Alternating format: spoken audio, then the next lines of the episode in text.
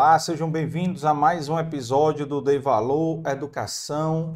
Esse especial nosso aqui trazendo as pessoas, os empreendedores que fazem a educação aqui privada do estado do Ceará. E já pedindo aí, já deixando o recado de sempre, né? Pedindo aí para vocês que estão seguindo a gente, que estão assistindo ou ouvindo pelo Spotify.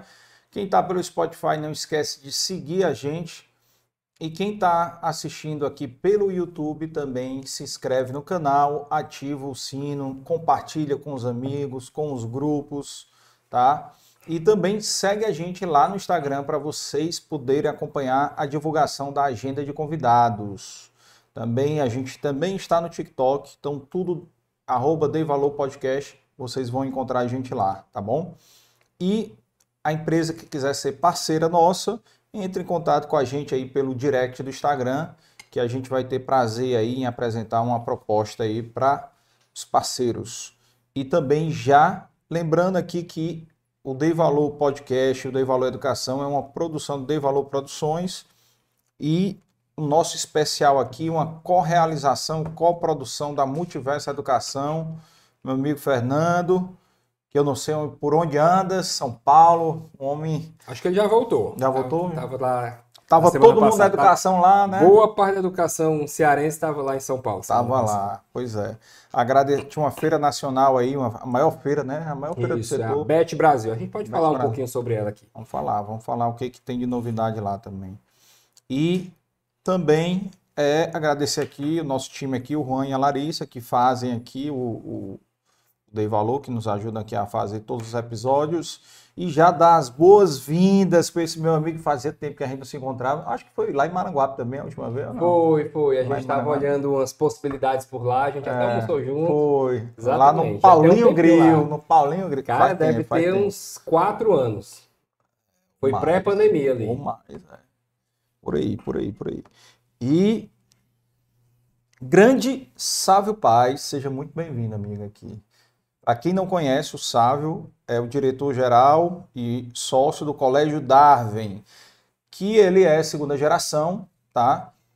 E vai falar um pouco aí dessa, dessa da criação do colégio, né? Falar um pouco aí da origem, falar um pouco também que já tem terceira geração no meio aí. Tem, tem sim, entendeu? atuante. Então, atuante, vamos falar um pouco aí dessa transição das gerações. E o Sávio né? Teve o irmão dele que já passou por aqui também, né? o Marcelo Paz, quem quiser conhecer, o presidente do melhor time de futebol do mundo. Concorda? Concordo, concordo. Certo? O Marcelo Paz, do Fortaleza. Vocês assistam o episódio 3 do Devalo Podcast. Vocês vão conhecer um pouquinho da história dele lá. Rapaz, eu lembro demais dos detalhes, dos números que ele falou naquele episódio. Aí quando eu lembro, eu digo, rapaz, Marcelo realmente fazia milagre, viu, bicho? Fazia milagre. É, só, só um detalhe, o negócio do o mais marcante. Quando ele veio aqui, ele tinha acabado de chegar do aeroporto de uma vitória com o Fluminense, do Fluminense lá no Maracanã. Fortaleza estava em quarto lugar. E aí ele falou a folha de pagamento dos cinco primeiros machos. É um negócio Flam... assim, Cara, estratosférico. É, né? Não, Flamengo, 23 milhões na época, né? Isso em 2019, né? Outubro de 2019, nós estamos falando, né? 7 de outubro de 2019. 2019. Foi o primeiro ano do Fortaleza na Série A. Não, não, não, calma aí, calma aí. Desculpa, 2021. 2021. Ah, certo. Não, foi mal. Não, 2021 foi criado o Dei Valor. 7 de outubro de 2021.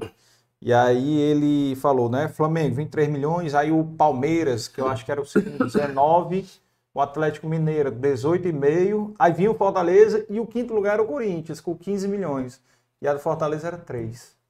Acho milagre demais, pelo amor de Deus. É muita gestão, né? É, total. Total. Aí, isso aí já já, já chamar o Marcelo para vir no próximo episódio. Foi o que classificou direto para a Libertadores. Para a Libertadores, foi. Terminou em Foi quarto, a melhor né? campanha da história do futebol cearense na Série A. Exatamente, exatamente. Foi.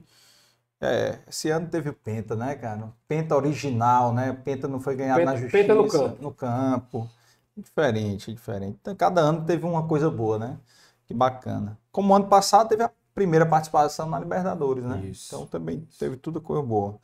E mas voltando para o assunto da educação. não tem como não falar um não pouquinho falar, de futebol, é, né? Não, não tem, tem como. como. Não tem como. Meu amigo, conte aí um pouquinho aí, sabe? Vamos conhecer um pouquinho da tua trajetória aí, como é que, obviamente, sua trajetória, ligação com o Darwin, como é que foi aí? Meio por acaso, meio não?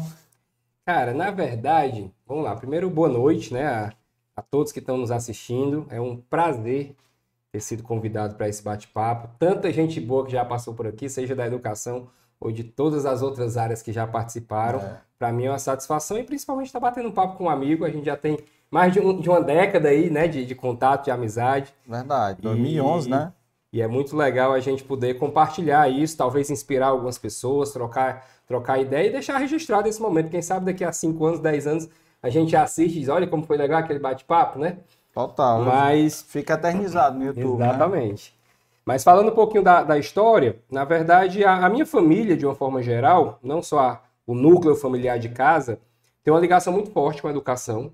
Né? Meu, meu pai sempre foi professor na vida profissional.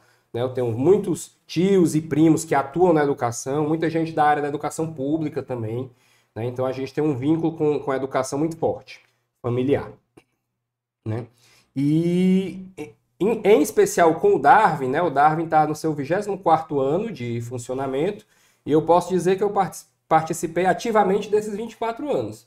Porque quando o Darwin, o projeto Darwin iniciou, eu já era aluno da escola. Né? Então, meu pai começou dando aula, deu aula em grandes escolas aqui em Fortaleza, na década de 70, na década de 80.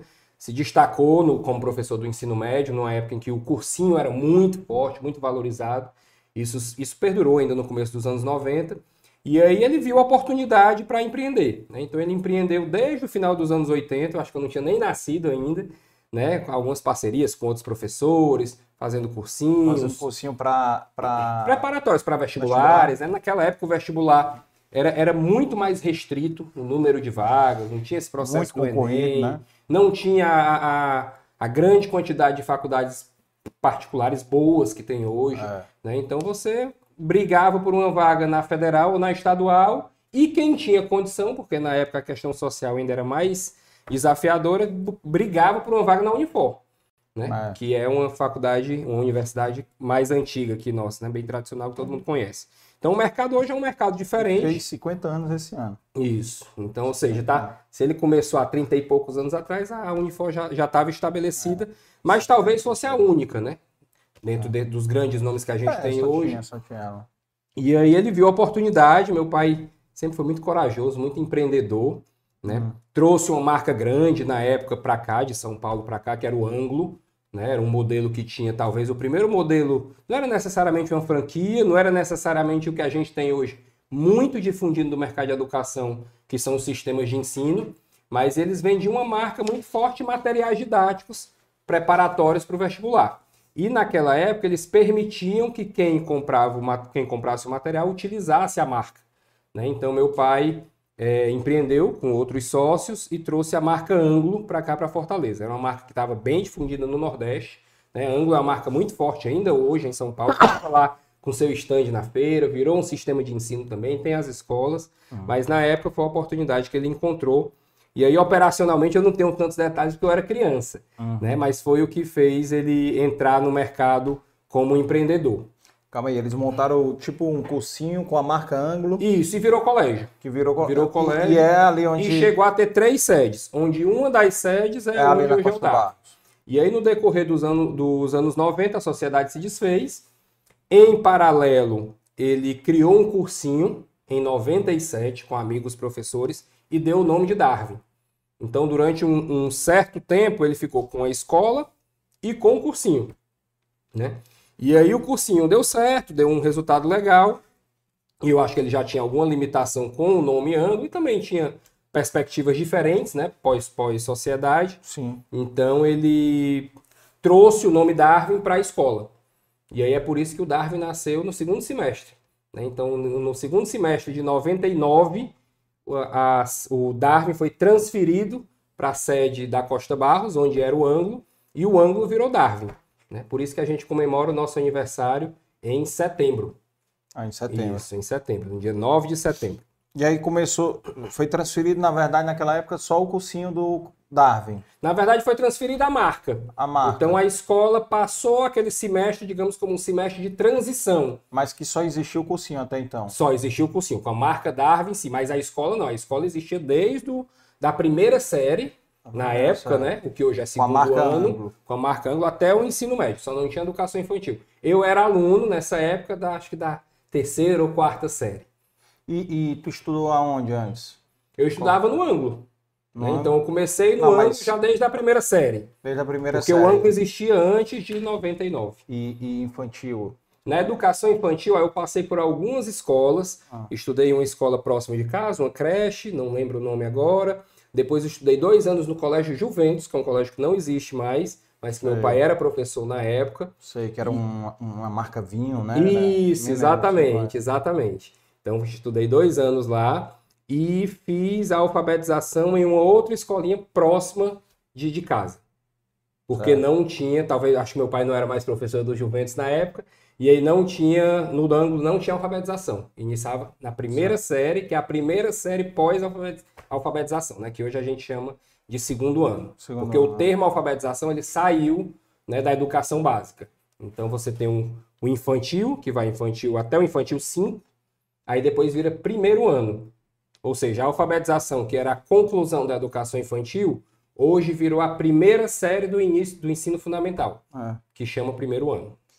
Que isso é uma complicação, né, cara, que fazem, porque a gente confunde, é tudo. Eu, eu não, não me acostumo, eu chamo primeiro grau segundo grau ainda. É, pra gente que trabalha na educação é fácil entender, é. gerou até uma dúvida na época se tinha aumentado uma série, não aumentou, né? Mas essa é uma, uma questão que está muito ligada à, à, educação pública, porque isso mexe com os repasses, né? Então não sei exatamente o que motivou essa mudança na época, mas uma série que fazia parte da educação infantil, agora faz parte do ensino fundamental. Aí tem toda a relação é. entre município, estado, federação, e isso vai ah, influenciar. Ah, em, em algum canto a conta chega. Ah. Para a educação particular, não, não, não tem nenhuma alteração, só ah. nomenclatura. Ah. Que agora o, o, a antiga oitava série da nossa época é o nono ano. É o nono ano. O nono ano. É. Que foi escalonando, né? A alfabetização virou primeiro ano. E aí assim por diante. Então, o, o, o, ensino fundamental, que era da primeira à oitava série, com oito, oito uhum. séries, agora ficou com nove séries, porque absorveu o que era a alfabetização. Certo. Isso já tem um bom tempo, eu nem sei te dizer o ano que oficializou tempo. isso. É. E na nossa época era primeiro grau menor, primeiro grau maior, que era da quinta à oitava, né? Primeiro grau menor era primeira a quarta série. Aí o maior das, da quinta à oitava, né? E aí tinha o segundo grau, né? Que era o Isso. primeiro, segundo e terceiro ano. Hoje está assim, hoje está educação infantil, é, ensino... ensino fundamental, que é dividido em anos iniciais, que vai até o quinto ano, e anos finais, que vai do sexto ao nono. É, é, chama ensino fundamental 1 e 2 ou não? Isso, é, o, a, é a nomenclatura que se usava para o 1 e 2, a nomenclatura oficial é Fundamental anos iniciais, do primeiro ao quinto ano. Fundamental anos finais. É assim que vai estar na BNCC, por exemplo. Ah, é? né? Do sexto ao nono. E ensino médio, que é primeira, segunda e terceira série. É. Tudo isso junto é educação básica. E me diz uma coisa, aí vocês começaram com primeira série, que na época era a primeira série raiz, né? Não era alfabetização. né? Não, quando ele mudou é o seguinte, ele tinha o cursinho. Que o certo. cursinho é o preparatório para o vestibular, que não necessariamente é o terceiro ano. Uhum. Porque o cursinho tem uma característica de ter aqueles alunos que tentam cursos mais difíceis Sim. e vão até passar. Né? Então ele começou com o cursinho. Mas em paralelo a escola já funcionava da primeira série né, até o terceiro ano do médio. Então o que ele trouxe, na verdade, foi a marca. Só ele trouxe a marca, os alunos de cursinho, adaptou no, no espaço físico Mas aí depois... e no ano seguinte deu continuidade com a escola. Mas depois vocês incluíram infantil ou não? Depois nós incluímos infantil. Aí já foi no, no momento com o Marcelo. Eu não vou saber te precisar o ano. Mas nos primeiros anos da escola, em 2000, porque a gente passou em 99, então vamos dizer que em 2000 Darwin iniciou efetivamente, né? Desde o do primeiro dia de aula. Aí ainda começou só com, com o ensino fundamental. Mas logo em 2001 ou 2002 já entrou a educação infantil. Não vou saber te responder de cabeça. Não, no prime... nos primeiros anos, né? nos primeiros anos. Nos primeiros anos. Certo. É uma boa questão, fiquei curioso agora. Ah, é, é. Manda um zap aí pro é Marcelo é agora. Já. O Marcelo vai saber responder de cabeça. É, não, é porque eu tô perguntando. Eu me lembro do, do bate-papo do Marcelo, eu me lembro que o, o Marcelo começou a trabalhar no colégio logo que entrou na faculdade, se ele me disse. Isso. Eu acho que É, não, é, ele passou naquela época é, o UFC ponto 2, né? Isso, exatamente. Aí ele começou a trabalhar já no, no primeiro semestre. É, essa história assim. eu sei contar. O terceiro ano do Marcelo hum. foi em 2000, hum. que foi o primeiro ano efetivo do Darwin. Certo. Então ele terminou o ensino médio dele no Darwin. Em 2001 ele começou a trabalhar. Ele passou para o segundo semestre de 2001 e aí no primeiro ele já começou a trabalhar. No colégio. Isso. Então e... ele começou a trabalhar efetivamente no segundo ano de escola. E o teu pai ali já passou bastão? Ou... Não, teve um período. Teve um período. Meu pai ficou até 2007, que foi a, a, o ano do meu terceiro ano.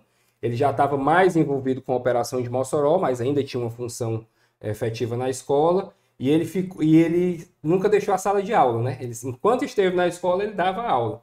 E aí ele foi meu professor em 2007, no terceiro ano. E aí foi a ligação, professor? professor de física. Física? Professor de física. Ah. E aí foi o último ano de atuação efetiva dele, do professor Mardoni, do fundador, na sede de Fortaleza. 2007 foi? 2007. E, e aí eu fiz uma trajetória muito parecida com a do Marcelo, né?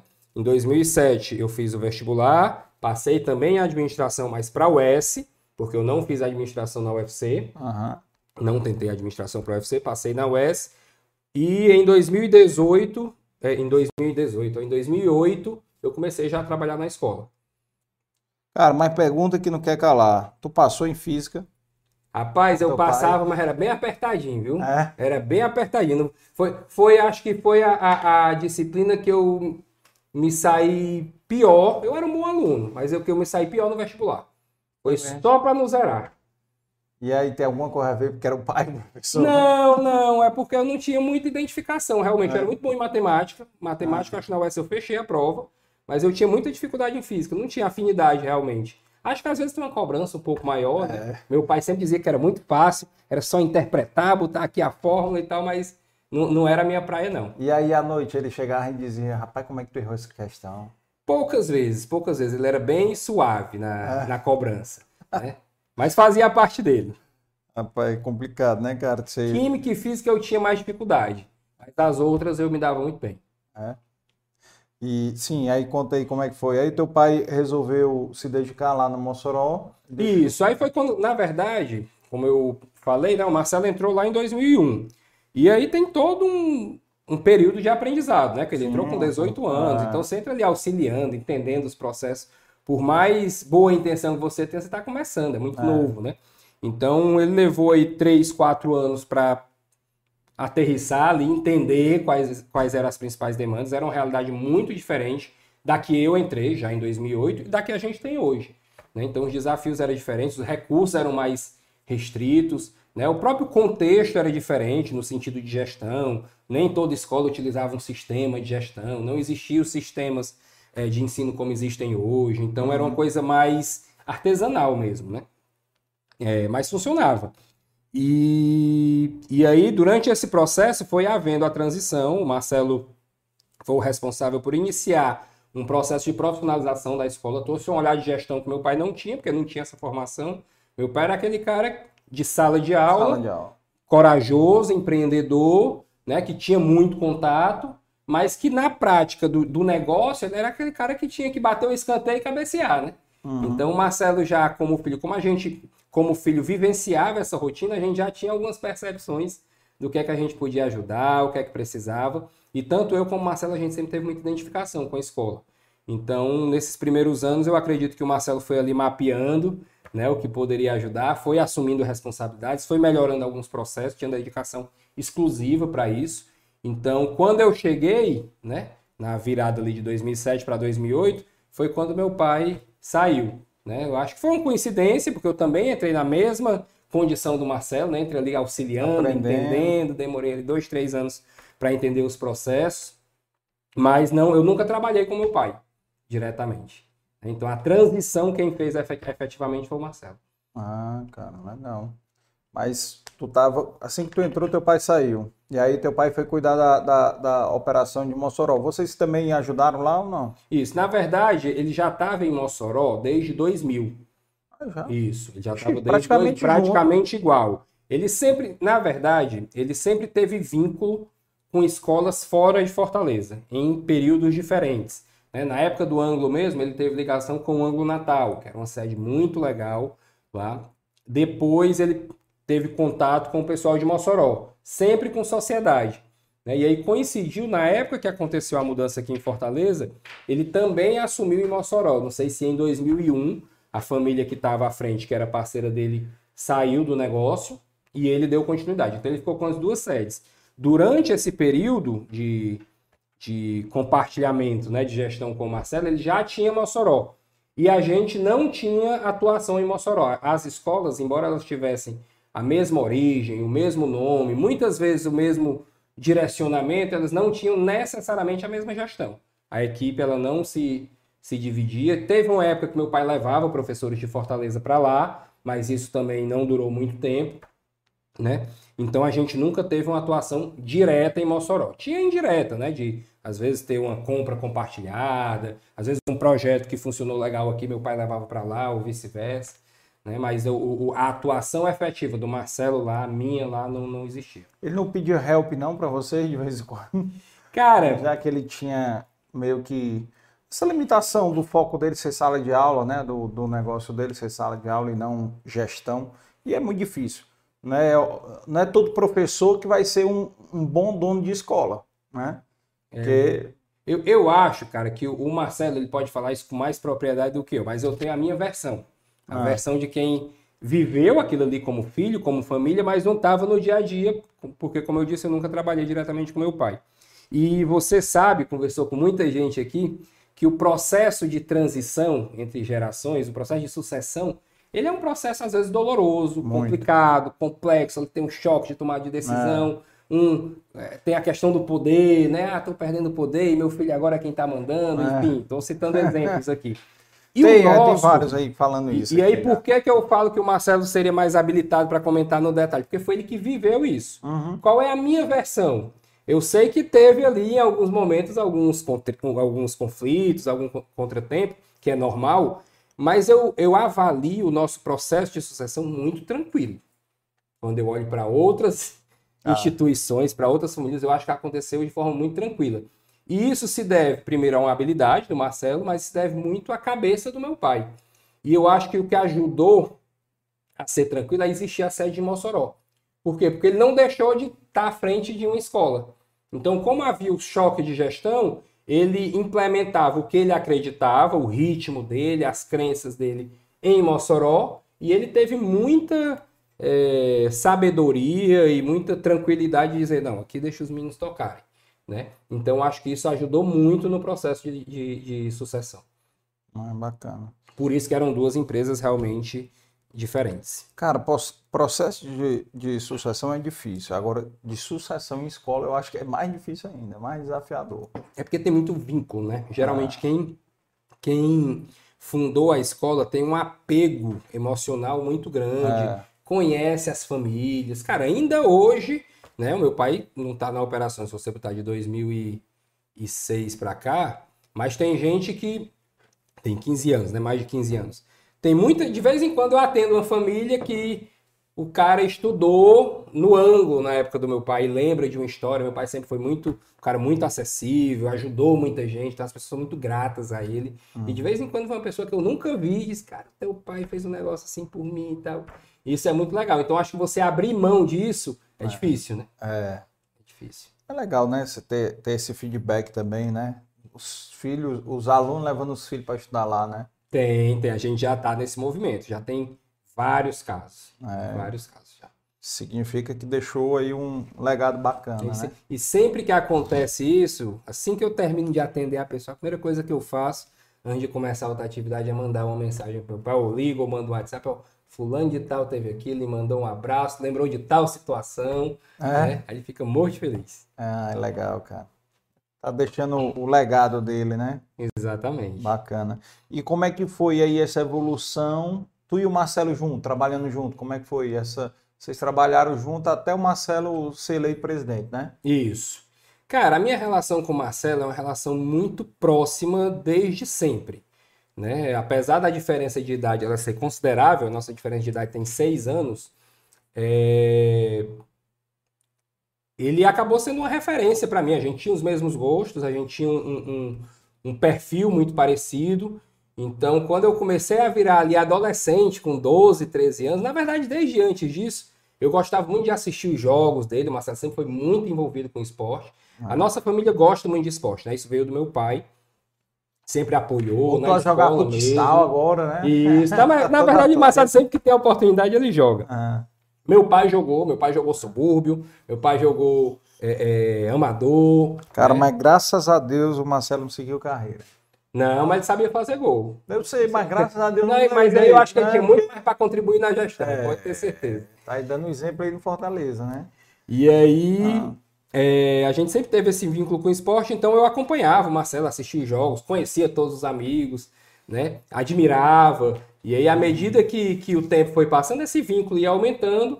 E eu sempre andei com a turma dele, seja a turma do futebol, do futsal, seja a turma do condomínio que a gente morava né? Era, um, era o, tinha mais gente da idade dele do que da minha idade, então acabava que eu era o mascote ali dos grupos, e isso sempre gerou um vínculo muito forte. Né? E isso perdurou durante muito tempo. Então, como a gente escolheu caminhos muito parecidos, né? não só de formação, mas de atuação na escola. Tu fez administração também? Fiz administração não, também na UES. Né? Então, a gente sempre teve muito assunto em comum. Né? Então, como aluno, já ali já no ensino médio, com um pouquinho mais de criticidade, eu já ajudava com algumas opiniões. Isso aqui não está legal, isso aqui pode melhorar. Ele me pedia opinião sobre um professor, sobre um material didático. Né? A escola tinha um porte menor, então a gente conversava muito, sempre teve um, um, um, um perfil assim, de muita proximidade. Então eu tinha acesso aos coordenadores, não só como aluno, mas nos bastidores, né? de entender uhum. quais eram os problemas. Então isso fazia com que eu me aproximasse e tivesse mais interesse pelo negócio. Então eu acho que o Marcelo tinha até uma certa expectativa de dizer, olha, já já o Sá vai me ajudar aqui. E eu tinha a expectativa de efetivamente trabalhar lá, e foi o que aconteceu. Então, não não pelo mesma, pela mesma questão da UFC, né, que a UFC tinha essa divisão de primeiro e segundo semestre, hum. a UES não tinha. Então já tinha que começar de imediato. Só que a UES tinha as greves, né? E aí quando eu passei, teve uma greve muito grande as minhas aulas só começaram em junho. E aí eu... Todas duas greve, tiveram né? greve, né? Então, então, isso fez com que ah. eu começasse e tivesse ali os primeiros meses de forma integral. Uhum. Né? Fiz até um intercâmbio nessa época curto, de dois meses, que era um, um objetivo pessoal que eu tinha. Acho que esse intercâmbio abriu muito minha mente para o mundo. Tu foi para onde? Eu fui para Toronto. Eu passei dois meses em Toronto, fui estudar uhum. inglês. Mas fui conhecer o mundo, né? Eu tinha uma sede, uma curiosidade muito não grande. Não tinha saído ainda não? Né? Com a minha primeira viagem internacional. E, e eu acho que me fez muito bem, né? Para pessoalmente mesmo, mas, mas também para a escola, porque eu acho que um dos grandes papéis da escola e cada vez mais é mostrar a, as diversas possibilidades que o aluno, que o cidadão tem, né? À medida que ele vai acessando a vida adulta. Né? O sucesso uhum. ele não é necessariamente só nota 10 e só vestibular, não. Se você for nota 10 e passar em todos os vestibulares, melhor ainda. Você vai ter mais portas abertas. Ah. Mas cada vez mais o mundo aí está girando muito rápido e as coisas acontecem de forma diferente. E nessa tua experiência lá em Toronto, lá de dois meses em Toronto, o que, que foi mais marcante para ti? Cara, assim, eu, eu sou, eu sou muito bairrista, hum. certo? Então, eu, eu valorizo muito o que a gente tem aqui. Eu acho o povo cearense muito, muito inteligente, muito determinado né? Sei que quando a gente vai a nível Brasil tem um gap ali social, principalmente naquela época um pouco mais. Hum. Mas quando você vai para o exterior, para um país como o Canadá, que é um país muito organizado, um outro nível de sociedade, cara, eu convivi nesse curso de inglês com pelo menos 30 nacionalidades diferentes. A mesma sala, no mesmo ambiente de conversar. Então você entende que o mundo é muito maior do que o que você costumava ver. Isso é muito legal. Então, acho que a primeira coisa é ter acesso a essa diversidade, que eu acho que só se tem, por mais que a internet esteja aí mostrando o mundo todo, você só tem efetivamente vivenciando. Né? Então, tive essa oportunidade lá. E passar dois meses de uma forma intensa, embora dois meses seja pouco tempo, mas dependendo do quanto você viveu, né? Vivendo numa sociedade literalmente mais avançada, cara, no sentido de de organização, de respeito, de segurança, de educação. Ah. Então você volta assim, dizer, cara, isso existe, né? Então o Canadá ainda está uns passos à frente da gente. Deu uma, uma retrocedida agora em relação ao negócio das drogas, cara. Diz que está inundado de droga agora lá. Várias cidades, inundada lá de droga porque legalizou aí. Legalizou, amiga, aí complica, né? Rapaz, o Renato Felipe tá assistindo aqui. O Renato foi nosso convidado da semana passada, da Ceneged. Gente boa, Massa. gente boa. Episódio dele, sucesso aí. Bateu nosso recorde de audiência ao vivo. 170 foi o. Foi. 175 pessoas ao vivo. O Renato foi leiturista, macho. Sabe o que é o leiturista? Não. Que faz a leitura das contas na Coel. Sim, sim, sim. Passa lá nos contadores. É. Passava lá, fechava lá, leiturista. Aí montou uma empresa que hoje ele emprega 5 mil funcionários. Desses 5 mil, 2 mil são leituristas. Ele, ele atende a Enel, então? Atende a Enel e em 12 estados. Espetacular. É bacana. O Ceará é produtor. Made in a, cop... a copiar, é? A copiar, é? Não, não lembro agora, mas é interior. Made in... Empreendedor nato aí. É. Aquele que tirou cara, muitos, de pedra. Muitos aqui. O Ceará é muito rico disso, né, cara? Falar nisso, interior, teu pai se aposentou e foi pro interior. É. Falando de interior, meu pai é de Mombaça, né? Meu ah. pai é do Sertão Central, a família toda. É, meu pai teve muitos irmãos que empreenderam também. Foram pra, ele é de uma família de três irmãos. É, ele é o mais novo, hum. né? E muitos foram para São Paulo. Na época era o destino que, que tinha, né? Assim, mais, mais palpável. E meu pai veio de lá, fez a Universidade Federal, que já foi um pouquinho diferente. Dentro da família dele já tem uma diferença muito grande de idade, né? E, e naturalmente de oportunidades. E aí fez a Universidade Federal, empreendeu e foi um pouquinho da história que nós contamos aqui. E minha mãe é de Pacajus, que é pertinho aqui, região metropolitana, é. né? E meu pai adotou Pacajus para ele. Sempre, sempre, tivemos uma. Desde de 89 a gente tem um sítio lá, que é talvez o ponto onde a gente mais se reúne, né, historicamente. E aí depois que ele se aposentou, já nos últimos anos de atuação, como ele ia muito para Mossoró, né, e ia muito de carro, então ele já ganhava ali 50 quilômetros, né? Uhum, então ele é. já ficava por lá. Mas aí quando ele se aposentou, ele não teve dúvida, ficou por lá, lá é uma casa grande, com área boa, com muita manga, muito caju. Ah, é bom demais ali. Como é o nome da tua mãe, hein? Minha mãe é Conceição. Conceição. E ela sempre ficou por lá, fez, veio estudar também aqui? Não, na verdade minha mãe já mudou para Fortaleza desde cedo. Ah. Né? Também veio fazer universidade aqui, conhecer meu pai na universidade, né? E sempre teve a vida por aqui. O vínculo com o Pacajus é por comigo. Minha mãe fez engenharia de pesca. Engenharia Os dois são engenheiros, né? Meu pai fez engenharia mecânica e minha mãe engenharia de pesca. Meu pai virou professor de física e minha mãe virou funcionária pública do Estado, na Cefaz. Na Cefaz? Isso. Então ela não atuou diretamente, né, com, na área dela. E teu pai foi engenharia de. Engenharia mecânica. Mecânica. Depois meu pai fez algumas graduações. É porque na época teu pai, cara, devia ter. Acho que não sei se tinha já a elétrica na, na época que teu pai fez. Acho que era só civil e, e mecânica mesmo. Cara, eu acho que já tinha. Já tinha elétrica? Acho que já tinha. É, elétrica eu acho que é da década, década de 70, sei lá. É, essa engenharia na, na UFC é muito forte, né, cara? Muito forte. Falar em professor de física, nós tivemos o Vasco aqui, eu né? Eu vi, eu vi também. cara, foi, foi muito massa o episódio dele. Muito massa. Legal demais. Teve... E foi legal compartilhar a história também de fechamento, né, cara? Porque nem tudo é só flores, né? Em qualquer ramo, né, sabe? Educação, comércio, indústria, serviço, o que for, né? Não é só flores, né? Então, isso aí para a gente também é importante compartilhar esse, essa, essas histórias, né? De, de, de e o, o, Vasco saiu daqui de, é, aliviado de Era ter falado. Pertinho, né? É, pô, em frente, em frente, em frente aí. É aqui em frente. Em frente aí. E aí, como é que foi aí, seguindo os passos aí? Tu e o, tu e o Marcelo juntos, como é que foi aí? Um tocava, fazia tabelinha, como era essa gestão de vocês? Como eu disse, né? Quando eu entrei em 2008, a escola já tinha evoluído muito, né? Já tinha educação infantil, é, já tinha iniciado o turno da tarde, porque até então a gente só tinha pela manhã.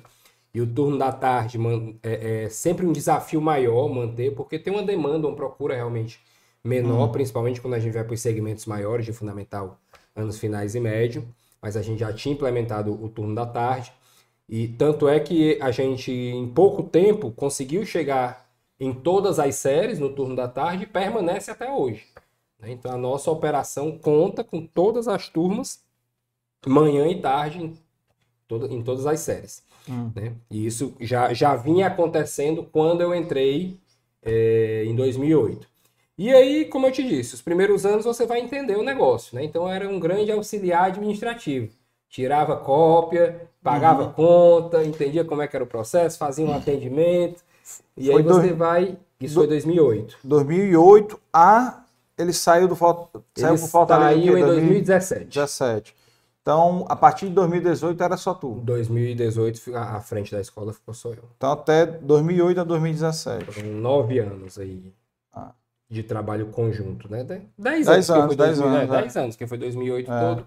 E 2017 todo foram e 2017 todo, ele saiu no final do ano. E quando, e quando ele saiu, cara, como foi? Cara, sabe, eu vou assumir um bucho ali, chamado Fortaleza. Pra mim não foi tão tão surpresa, porque ele já estava no Fortaleza. É, ele estava na diretoria, ele na estava desde 2015, né? ele entrou é. em 2015, assumiu a diretoria de futebol. Né? Assim que saiu da AGE, né, dos 25 anos da AGE.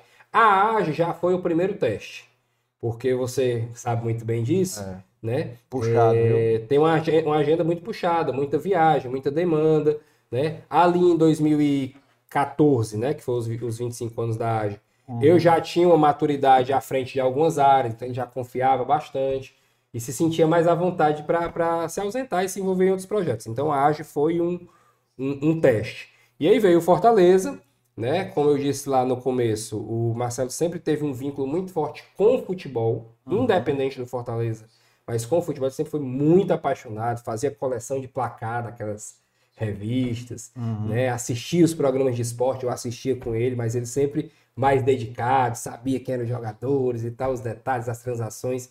A gente, a gente até jogou, jogou muito tempo, isso aqui é uma formação de casa. Uhum. Tinha um jogo de computador que chamava Championship Manager, que você era presidente de um time. E aí ah, eu é? sempre jogava com ele. A gente foi onde a gente brigou mais foi nesse jogo, e brigamos mais do que na escola. Eu queria ganhar do outro, né? Ah. Isso aí já era um, um, um teste. Aí era, que, era o quê? Computador era mesmo? De computador. Era... Cara, a gente jogou muito tempo esse jogo junto. Ah. E aí não era um jogo tão popular, era um jogo mais específico. Hum. E aí é... Em 2015 ele entrou no Fortaleza. Ele sempre foi muito dedicado né, às questões. Uma observação: o Renato Felipe que eu te falei aqui é torcedor do Leão, viu? Certo. E a Ceneged, as cores da logomarca, é tricolor. Acho que tem alguma coincidência. É, né? só coincidência. Ele o diretor dele, sócio dele também é. Mas vai. E aí, é, eu já esperava de alguma forma, porque à medida que ele foi se, se envolvendo né, é, é, e com a capacidade de gestão que ele tem, a, a diretoria que ele entrou aí é uma percepção minha, né? Já tinha um, um, um anseio né, de crescimento do, do clube, de profissionalizar os processos, mas ainda estava muito no começo. E era uma, uma, diretoria que bateu na trave várias vezes, não? A gestão ah. bateu na trave várias vezes naquela questão do, do acesso da Série C. Eu acho que isso pesou muito, ah. né?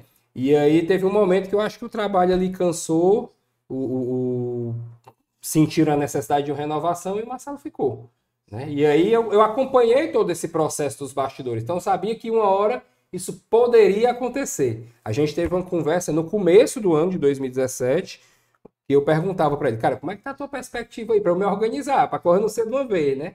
Ele não tinha certeza ainda no começo do ano, mas tinha essa com... possibilidade. No começo do ano, só ressaltando aqui, ele entrou em 2015 na diretoria de futebol do Jorge Mota. Isso. O Jorge Mota foi presidente em 2015 eu acho que 16, né? Até, até Aí, 2017. Não, 17 já era o Eduardo Girão, né? Não, não, não. Não foi não? Foi o seguinte, eles entraram, eles ficaram juntos, a mesma diretoria, ah. tem inclusive gente da diretoria além do Marcelo que tá até hoje, ah. né?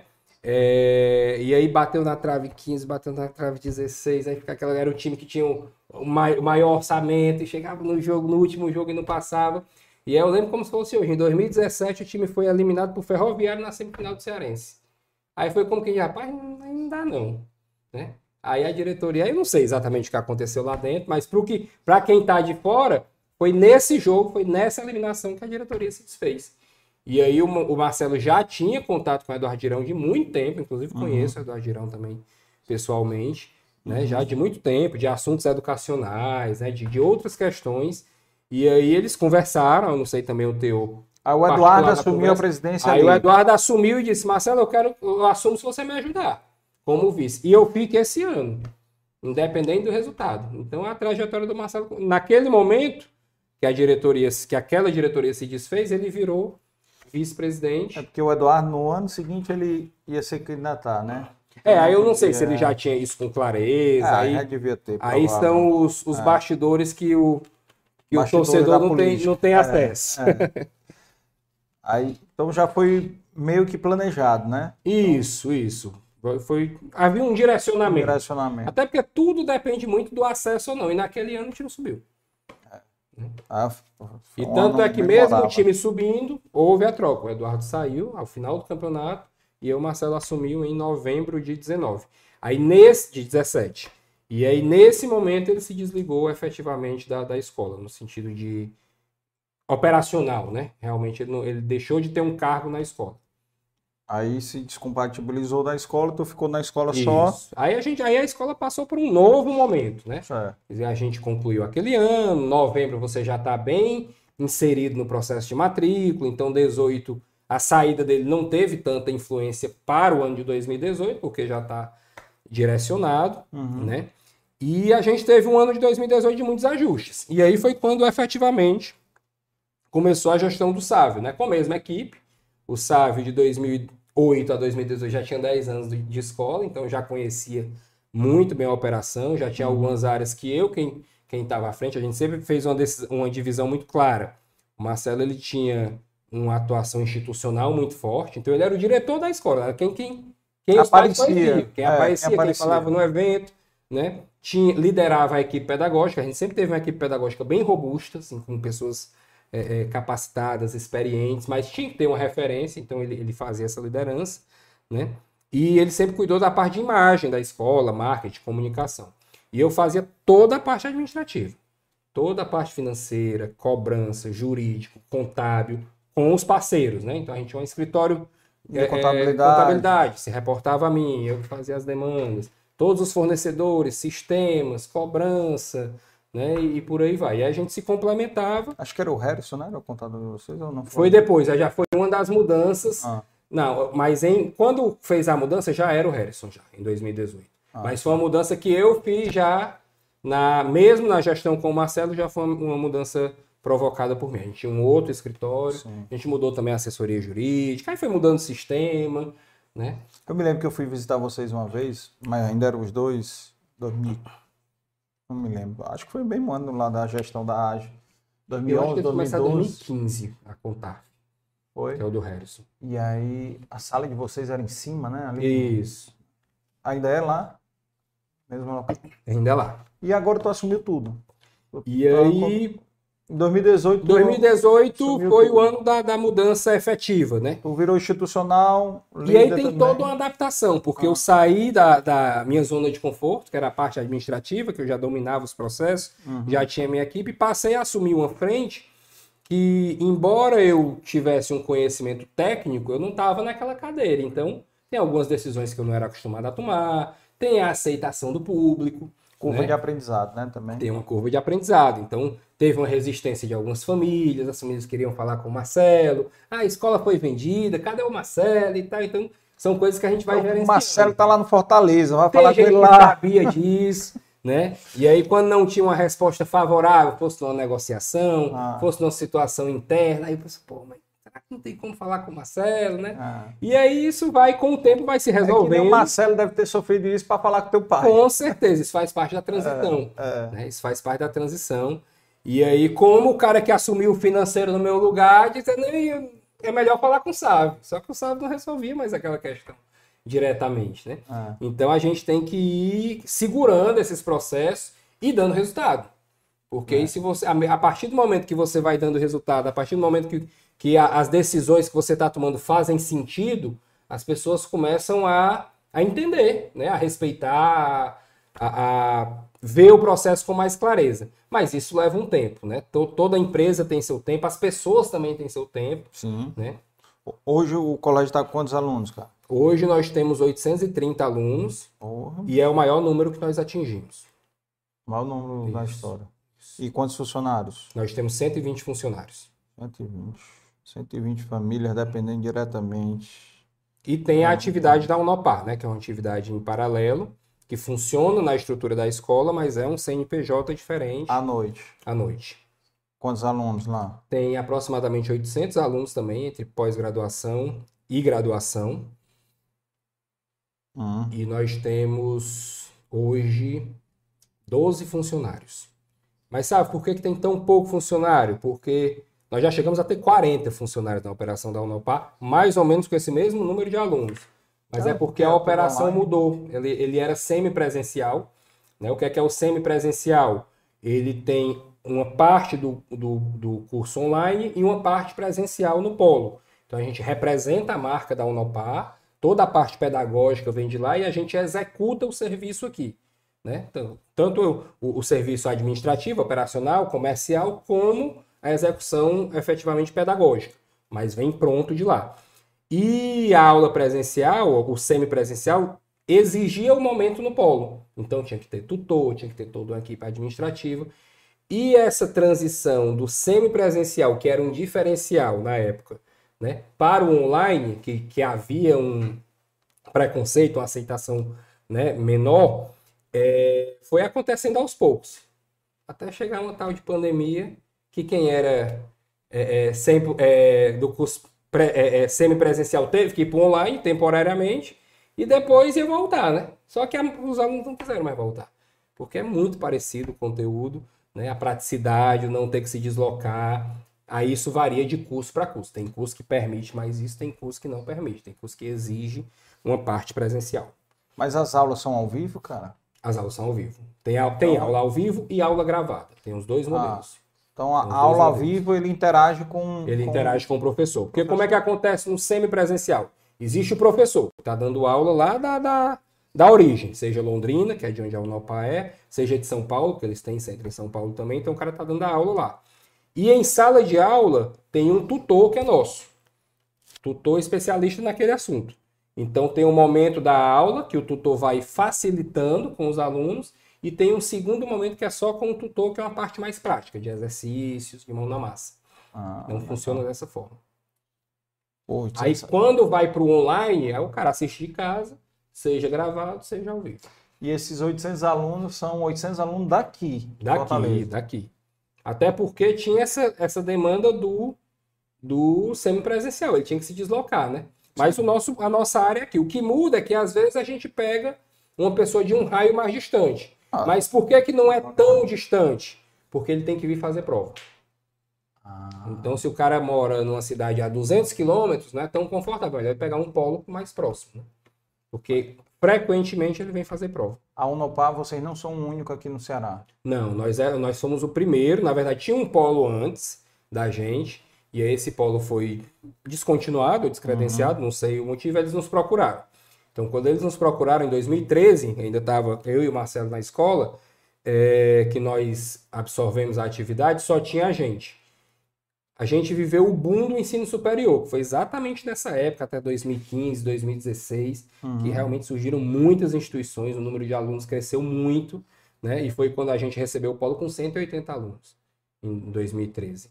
E, e assim, não estava tudo redondinho, né? Até porque se tivesse, o polo teria continuado o anterior. Né? Então nós recebemos um polo com alguns problemas administrativos, com quantidade menor de aluno. Fomos entender o negócio, então passamos um ano ali entendendo como é que funcionava, né? Porque apesar de ser educação, não é o mesmo negócio, é outra atividade, é outro público que não conversa necessariamente com o público da escola, que tem outra demanda.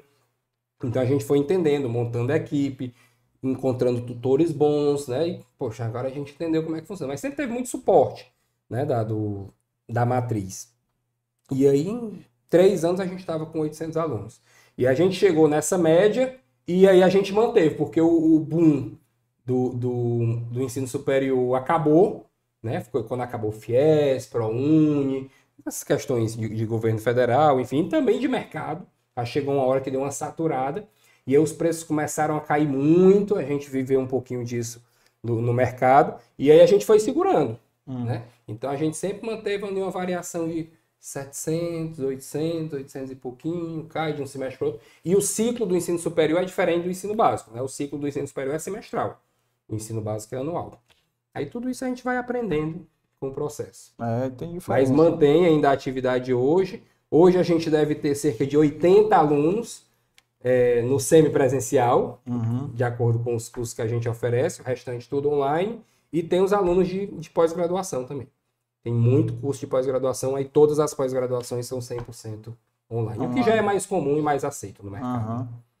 É, graduação é mais, mais complicado, né? Porque as pessoas ainda querem ter o contato ainda. Cara, Apesar menos, ter... viu? Menos. É, por causa da pandemia. A pandemia mudou. acelerou muito esse processo. Ah. Eu acho saudável ainda você ter o contato, você ah. ter a sua turma, você fazer o networking, mas tem que ver o que é que você está abrindo mão disso, né? Tem, às vezes ah. tem o, o, o, perfil do aluno de, da Unopar, por exemplo, né, assim como existem outros cursos, às vezes é um cara que já está ali maduro no seu, na sua vida profissional, mas não teve a oportunidade de fazer uma faculdade, ou de terminar a faculdade, ou mudou o curso, a área de atuação.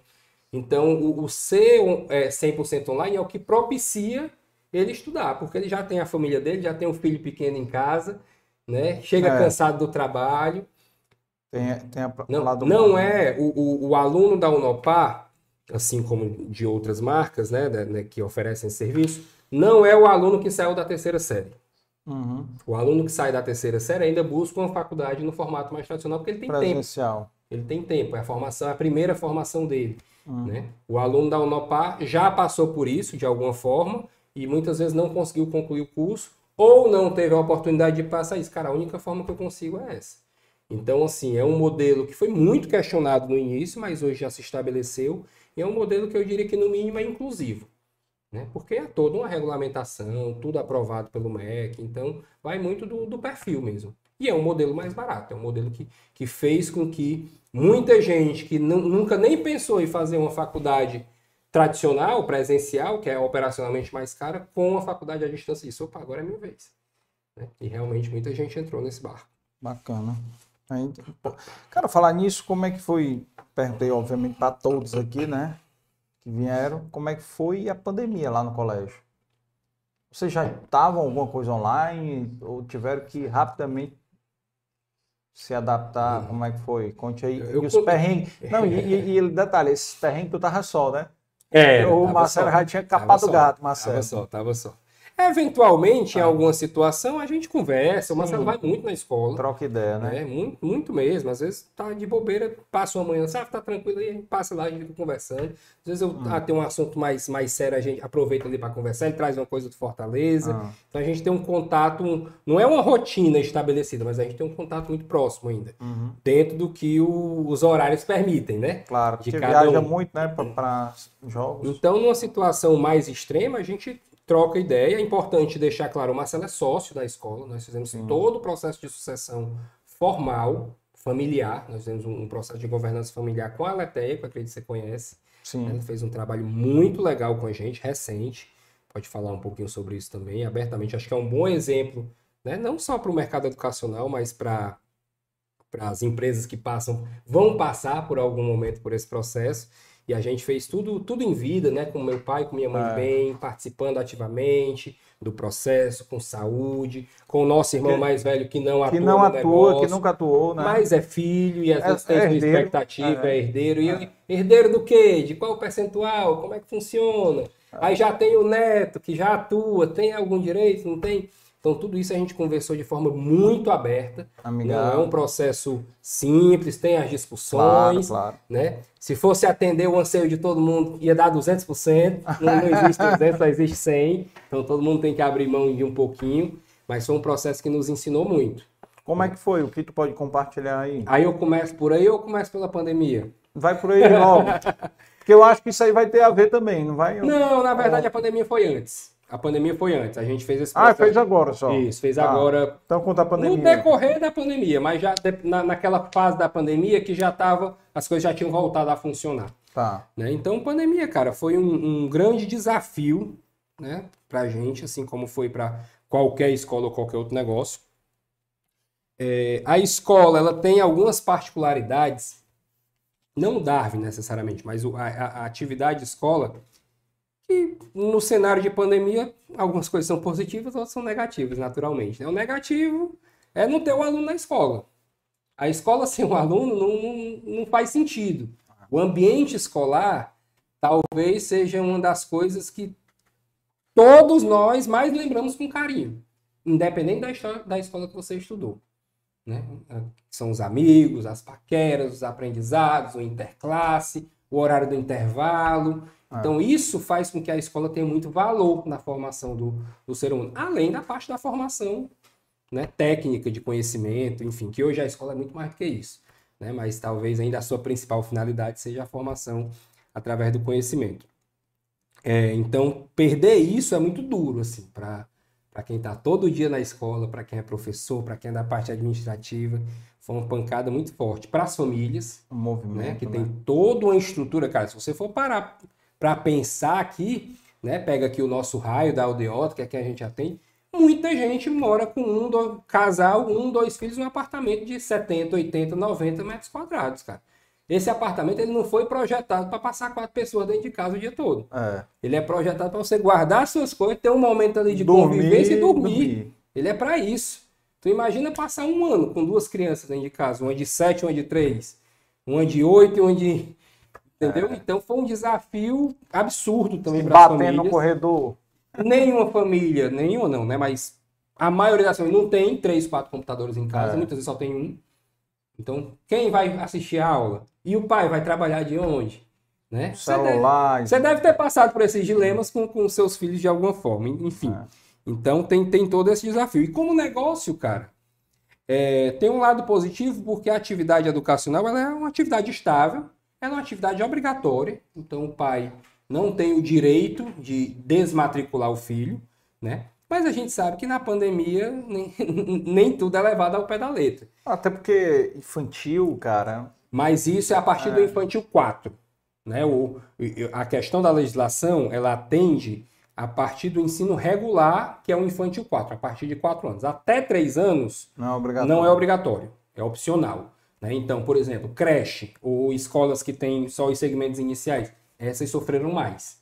Porque é. a legislação realmente é contrária. Para você ter ideia, na educação infantil no DARF, a gente tem a partir de um ano. Nesse ano de 2020, a gente fez um ano de matrícula muito bom, perto desse número que a gente tem hoje. Ou seja, a gente começou o ano bem, que teve aula lá em janeiro, teve aula em fevereiro e março que parou. E a gente tinha implantado o Infantil 1, que tinha sido oh. um sucesso, cara. Foram só todos os alunos embora, né? É. Então, a nossa educação infantil, a gente Suspendeu. perdeu 75% dos alunos né, no decorrer de 2020. Infantil Por, todo aqui é infantil de todo, a, a, de 1 a 5 anos. Saiu, inclusive, aluno de 4 a 5 anos. Ah, mas a legislação não, não, permite. Eu vou fazer o que com esse pai? Eu vou dizer ah, que às vezes o pai, o pai ficou desempregado, cara. É... Exatamente. Então, ah, emprego, tem que é. denunciar. Que é isso? A gente está numa situação totalmente é, atípica, né? Então, o máximo que a gente tem que fazer é entender, é ver o que é que a gente pode flexibilizar. Né? Então, nós fomos muito flexíveis com as famílias, muito transparentes. A gente criou uma operação, que toda escola fez isso dentro da sua realidade, né? E aí a gente foi sentindo, cara, sabe? Você já tinha alguma coisa online? Não, não tinha nada online, mas eu tinha ferramentas. Eu já tinha ferramentas que a gente já utilizava e já conhecia, sem ser nesse contexto totalmente online. Então a gente não saiu do zero, mas a gente também não tinha o hábito. Né? Não foi o que é que eu não sair do zero? Ah, meu Deus, eu vou ter que ir atrás de uma ferramenta, cadastrar todo mundo, treinar todo mundo, mostrar o que é que não, isso aqui a gente já tinha.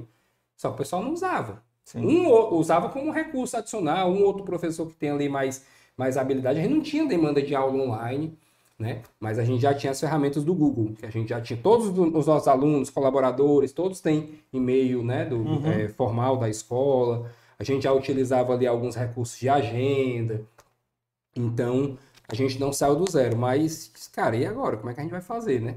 E aí houve uma discussão muito forte na época. O período da pandemia foi um período importante para mim, no sentido de me aproximar muito do mercado educacional, porque quem fazia esse papel era o Marcelo. Né, de Cinep. Então sabia o que é. acontecia, é. mas não, não era eu que. As pessoas não me conheciam. Né? E aí nessa hora todo mundo se juntou, cara. Não tinha pequeno, não tinha grande Era Qual todo foi o papel do Zé Rocha nisso aí? Cara, o Zé Rocha foi muito importante. O Zé Rocha ele é muito ele atuante é, né, na categoria. Pai, na... Todo mundo passou aqui e falou dele. Na reunião que, que eu estava com a professora Fátima, há 15 dias atrás, ele estava lá também. Ele é muito atuante, é um cara acessível, né? Trocamos algumas informações, seja, de, seja no âmbito institucional, né, uhum. via Sinep, seja no âmbito operacional, pedagógico também. Então, é um cara que a gente aprende, conversa muito, né? assim como outros. Tem vários outros também que, que foram importantes nesse processo. E aí foi uma, uma fase importante para que eu pudesse entrar de fato nesse mercado.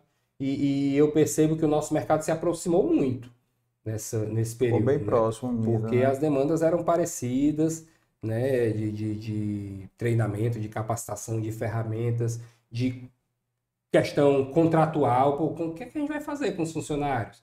Como é que vocês estão pensando aí e tal? Aí cada, cada escola tem a sua forma de tomar decisão, mas até chegar à tomada de decisão você precisa de informação. Né? E aí a gente tinha que se ajudar de forma rápida.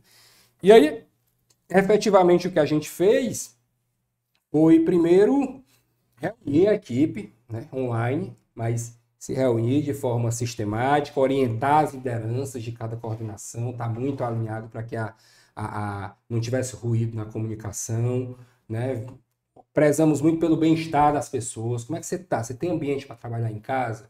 Você precisa de uma máquina? Os professores, né? exatamente. É, é no começo, né? nem era é, permitido. Essa foi uma hum. briga do Cinep. A gente hum. tem que liberar o ambiente da escola para quem não tem ambiente em casa né? Porque, ah, mas não, não vai ser aglomeração, cada um fica numa sala. Aí conseguimos, fizemos isso, né? Até a coisa estabelecer, né? Então a gente foi muito cuidadoso com esse processo de ouvir os professores, de entender como é que era o ambiente de casa, de capacitar aquele que tinha mais dificuldade com, com a parte é, é de tecnologia, tentar, tentar dar um suporte maior. Aí fizemos um processo de, de assistir aula de todos os professores, então dividimos a equipe, cara, vamos lá, vamos dar, dar a tua aula aí. Eu sei que tu sabe do conteúdo, mas como é que tu tá se sentindo aqui na telinha? Né? Como é que tá o tom de voz? Como é que tá teu aparelho? Aí ajeitamos um monte de gap. Claro que a nossa estrutura não era profissional, certamente não é essa qualidade que a gente está tendo aqui, né? Mas a gente conseguiu. A gente conseguiu essa transmitir a aula. Essa né? qualidade aqui ainda é meia boca, mas dá para o gasto. Mas a gente foi adaptando né, na, no, nos computadores, chegamos a fazer algum, algumas estruturas melhores. Aí vai muito do, da necessidade de cada segmento também. Pô, né? Educação infantil é muito desafiador. É, As cara, professoras é. tinham que fazer milagre. Né? Às vezes a gente achava horário individual com cada família, aí vai customizado. Você pensa num, num plano geral, e à medida que isso vai acontecendo, você vai ajustando. Adaptando. E nisso, até pelo porte da escola, né, que não é tão grande como as grandes redes que tem aqui, a gente consegue ir ajustando mais rápido. E aí, cara, pandemia é um dia de cada vez, né? Agora, o ruim também, cara, é ter demorado a voltar, né, bicho? Brasil é, isso foi, isso foi ruim. Isso foi ruim. Porra. Porque, principalmente por conta da expectativa, né? Gera expectativa na, nos alunos, gera. O, o modelo online, como ele não é um modelo que a gente é especialista, que foi criado de um dia para outro, ele é cansativo, né? Então, o demorar a voltar. É ruim, né? O demorar a voltar foi ruim. Mas aí é aquela coisa que você tem que ir gerenciando. Que bom que já passou, né? Mas eu acho que o, o grande trufo, assim, né? a gente tem muitos aprendizados nesse período, né? De gerenciamento de crise, de gerenciamento de expectativa, de relacionamento com, com pais. Muitos processos que a gente implantou especificamente no momento da pandemia, a gente adaptou para o dia a dia normal, por exemplo, processos de negociação, de critérios. Né? Porque por mais que eu saiba que as famílias estavam precisando, eu também não podia dar desconto de forma deliberada para todo mundo. Então a gente foi criando critérios, melhoramos o processo interno. Esse é um exemplo. A própria tecnologia ficou. Ah, sabe, então vocês utilizam hoje? É um recurso adicional. Por exemplo, reunião de professores. Reunião de professores não se concebia fazer sem ser presencial. Hoje, ela é muito mais bem sucedida online em alguns segmentos. Entendeu? Então, algumas coisas ficaram. Reunião com os pais, a gente ainda tem alguns temas, algumas abordagens que a gente percebe que online funciona melhor, embora o pai também goste de ir para a escola e depende de cada segmento também. Então ficaram muitas coisas, né? Mas eu acho que o maior trunfo, assim, especificamente trazendo para o Darwin, foi que a gente se aproximou mais do nosso time. Não só das lideranças, mas das lideranças com seus liderados em cada segmento. E de uma forma geral, os colaboradores confiaram muito na condução da escola. Né? A gente passou muita segurança, a gente não demitiu ninguém diretamente por conta da, da pandemia. Está sendo um corte, está aqui a educação infantil, vai sair nenhuma pessoa, por exemplo, não foi demitido nenhuma pessoa de manutenção. O que, é que essa pessoa fazia na pandemia? É. Né? Mas a gente sabia que ia voltar. Né? Eu tava, eu, coincidentemente, esse assunto pandemia ele já está um pouquinho mais superado, né? Assim, mas semana passada em São Paulo eu encontrei um colega que não é da educação, de outro mercado, e, ele, e a gente chegou nessa pauta, né? E eu dei exatamente esse exemplo para ele, porque eu acho que isso foi com que fez com que as pessoas dissessem, cara, tô, tô com, tô com Darwin, né? tô com o Sávio, tô com o meu coordenador, tô, cada um tem as suas referências, mas tô com Darwin. E aí a gente vai, ou seja, em nenhum momento eu achei que a gente que a escola ia fechar. Nenhum. E nós vai segurar essas pontas aqui. Até onde tiver que ir, a gente vai. Mas ficou, ficou com medo? Cara, medo você fica. Eu acho que o medo é um, é um mecanismo de segurança, né? É, também. Você não pode fazer o medo te parar. Mas a partir do medo você fica mais atento. Aí você vai buscando saída. Né? E pandemia, cara, não foi só 2020. 2020 foi isso que eu te contei. Foi a questão mais operacional, o medo, o medo de morrer, o medo de, de se expor. Teve muita gente com muito medo né? E a gente tem que saber respeitar e acolher isso. E a gente vai gerenciando. Aí na hora de voltar, tinha funcionário que estava com medo de voltar, a gente intermediava, via se, se tinha outra saída até a pessoa se sentir segura. Mas teve 2021. A conta de 2020 chegou em 2021. 2021 foi um ano. 2020 operacionalmente foi muito difícil, muito desgastante mentalmente. Eu lembro assim no detalhe, eu trabalhando online fora de casa, porque eu fui graças a Deus que a gente tem estrutura, tem acesso, mas eu fui para uma casa, um apartamento de praia da, da, da, da família da minha esposa para passar um fim de semana, passei 21 dias. Foi né? mesmo. Eu descobri da gravidez, nós descobrimos da gravidez do nosso primeiro filho no dia 20 de março, o lockdown foi 18.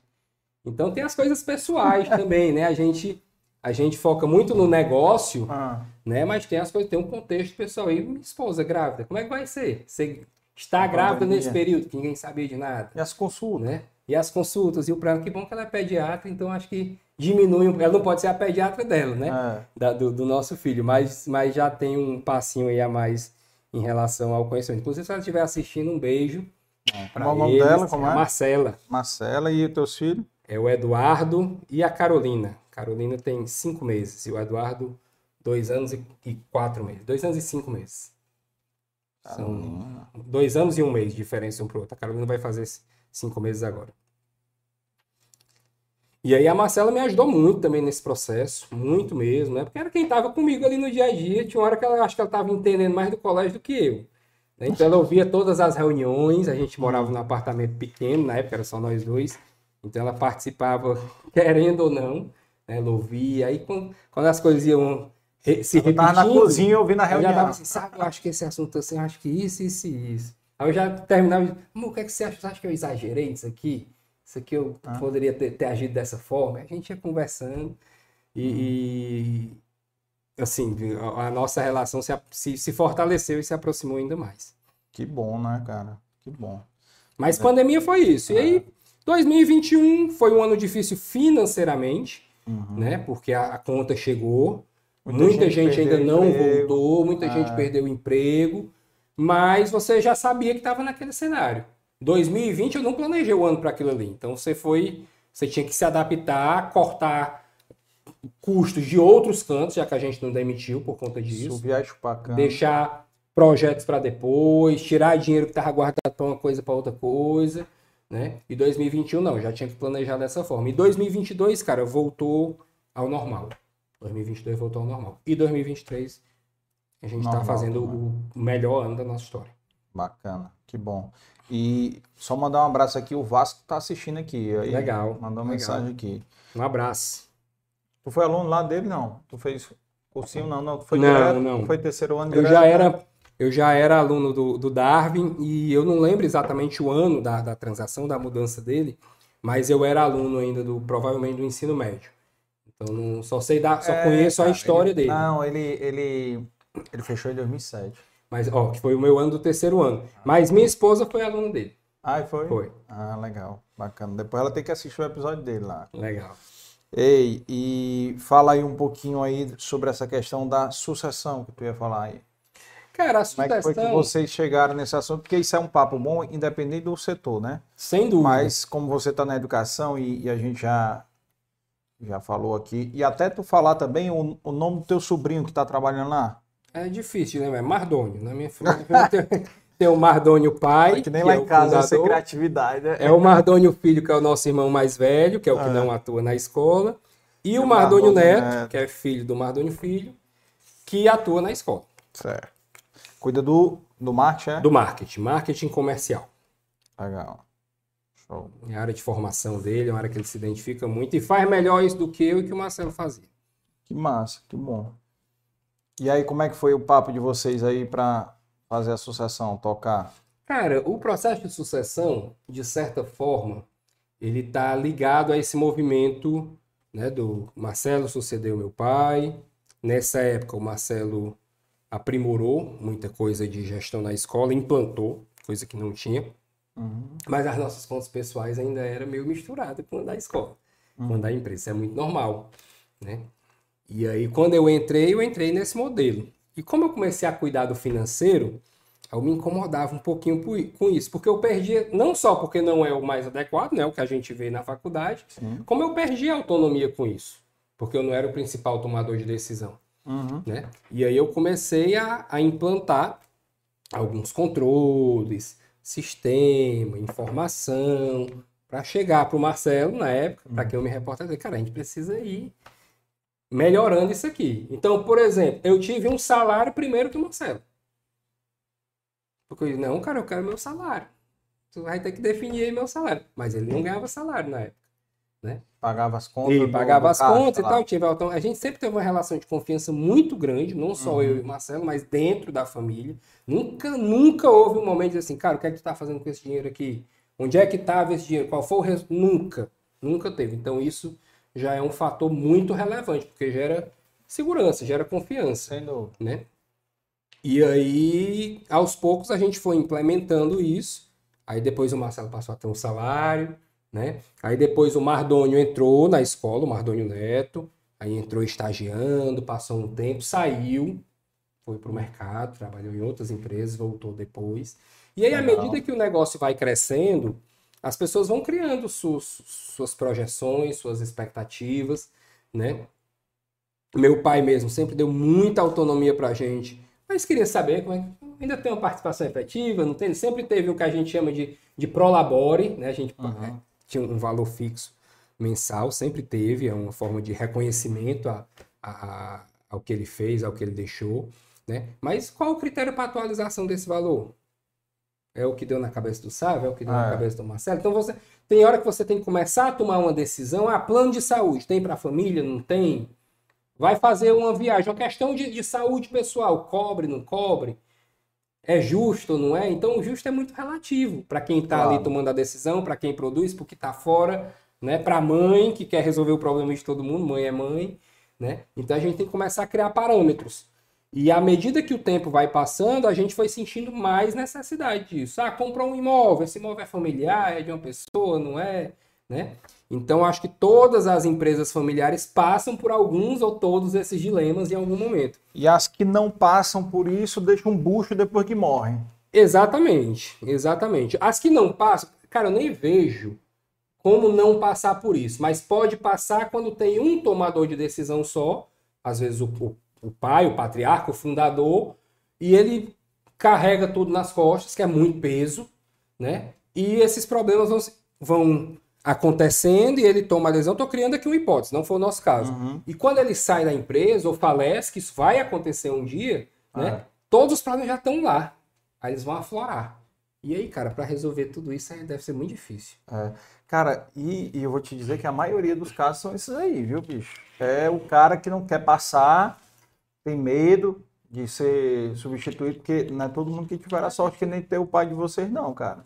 E o cara aí passando em vida, confiando, e jovem, né? Porque você não tinha experiência nenhuma, cara, quando Isso. ele passou. Zero experiência de mercado. Muito. Vocês não tiveram nenhuma experiência fora. Não fizeram nenhum estágio. Nada fora, cara. Entraram é direto lá. Então, assim, é confiança e, e, e um, um desprendimento. Um desprendimento. Exatamente, a palavra certa. Desprendimento.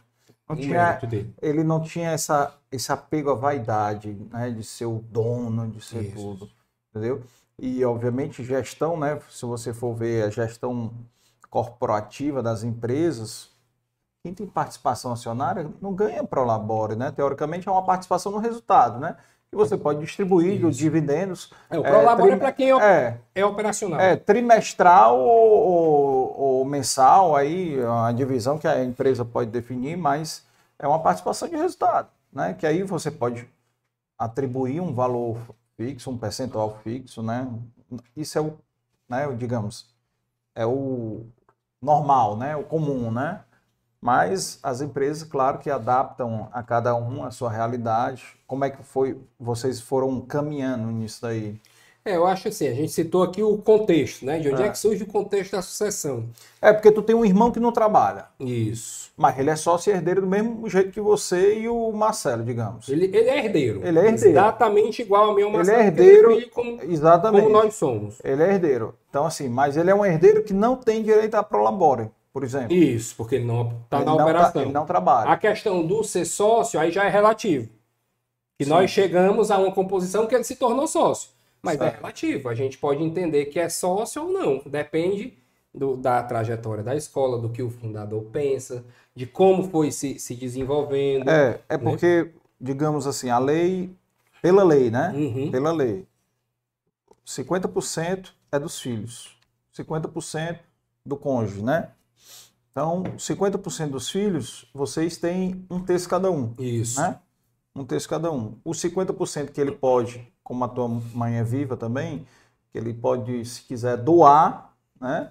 E aí, se ele pode doar, pode fazer o acordo de, não, os meninos trabalham, você não trabalha, eu vou doar mais para os meninos, né? E fazer esse acordo combinado, né? Isso. Aí realmente tem que ter entendimento. Pô, eu não estou dentro do negócio, por que, que eu vou é, mas aí, mas aí o, a interpretação é de cada um. De cada né? um. Nunca exato, vai haver é. uma conta exata para isso. É. Mas quando eu digo que isso é, é relativo, não sou sob a ótica da lei, e aí vai muito do, do modelo de como cada empresa se desenvolveu. E a gente tinha, nós conversamos sobre isso, ah. nós começamos a conversar sobre isso em 2021, certo? Uhum. A escola já tinha 21 anos. E o fundador saiu em 2006. É. Certo? Ou seja, você tinha 15 anos pós-fundador. E isso tem algum valor. Tem, claro. Né? Mas qual o valor? É, então, sem, sem querer entrar no mérito da questão, uma condução que para a gente fez muito sentido, mas tem um, uns passos antes disso. Vamos voltar para aquela parte do, do contexto, né? Familiar. Uhum. Acho que a primeira coisa é você sentir a necessidade de passar pelo processo. Eu acho que muitas empresas, ou quase todas, sentem essa necessidade porque vai ter que tomar uma ou várias decisões que implicam ali em todo mundo. E o outro passo é dizer, cara, eu quero passar por esse processo. Eu sei que não vai ser fácil, eu sei que eu vou ter que lidar com opiniões diferentes, eu vou ter que abrir mão um pouquinho, mas querer resolver. E eu acho que a gente conseguiu conduzir o processo para isso. Né, de conversar com meu pai, conversar com minha mãe, conversar com o Mardonho, conversar com o Marcelo. O Mardonho Neto, que já é terceira geração e legalmente nem teria né, direito participou direto do processo, porque ele já trabalhava na escola, então a percepção, a expectativa, a opinião dele era importante para a gente, né? E aí a gente decidiu se submeter ao processo. Né? E aí, quando a gente chegou no processo, aí vai de metodologia, vai de quem está conduzindo, foi utilizada uma metodologia que para a gente fez muito sentido, que é o quê? Origem e desenvolvimento. A origem é inquestionável. Foi lá o nosso pai, o professor Mardoni o quanto isso vale. Uhum. Aí a gente sentou e decidiu, rapaz, até aqui o que a gente tinha na época, o que foi feito de patrimônio vale tanto. Né? E o desenvolvimento vale outro tanto. Né? E quem foi que fez o desenvolvimento? Foi o Sávio e o Marcelo. Né? E o Sávio Marcelo tem alguma divergência? Conversando aqui, o que a gente acha é isso. E aí você começa a moldar um formato. Né? Claro que para chegar nessa composição não foi nessa, nesse esqueminha rápido aqui, mas foi tudo muito respeitoso. Uhum. Foi tudo muito respeitoso, tudo muito transparente. Quando havia a discordância, vamos parar por aqui hoje. Respira todo mundo, é. volta outro dia. Né? É. Vai ah. muito da habilidade de quem está conduzindo também. É, agora, o, o, que eu vejo aí, minha visão de fora, né? Conhecendo vocês dois, né?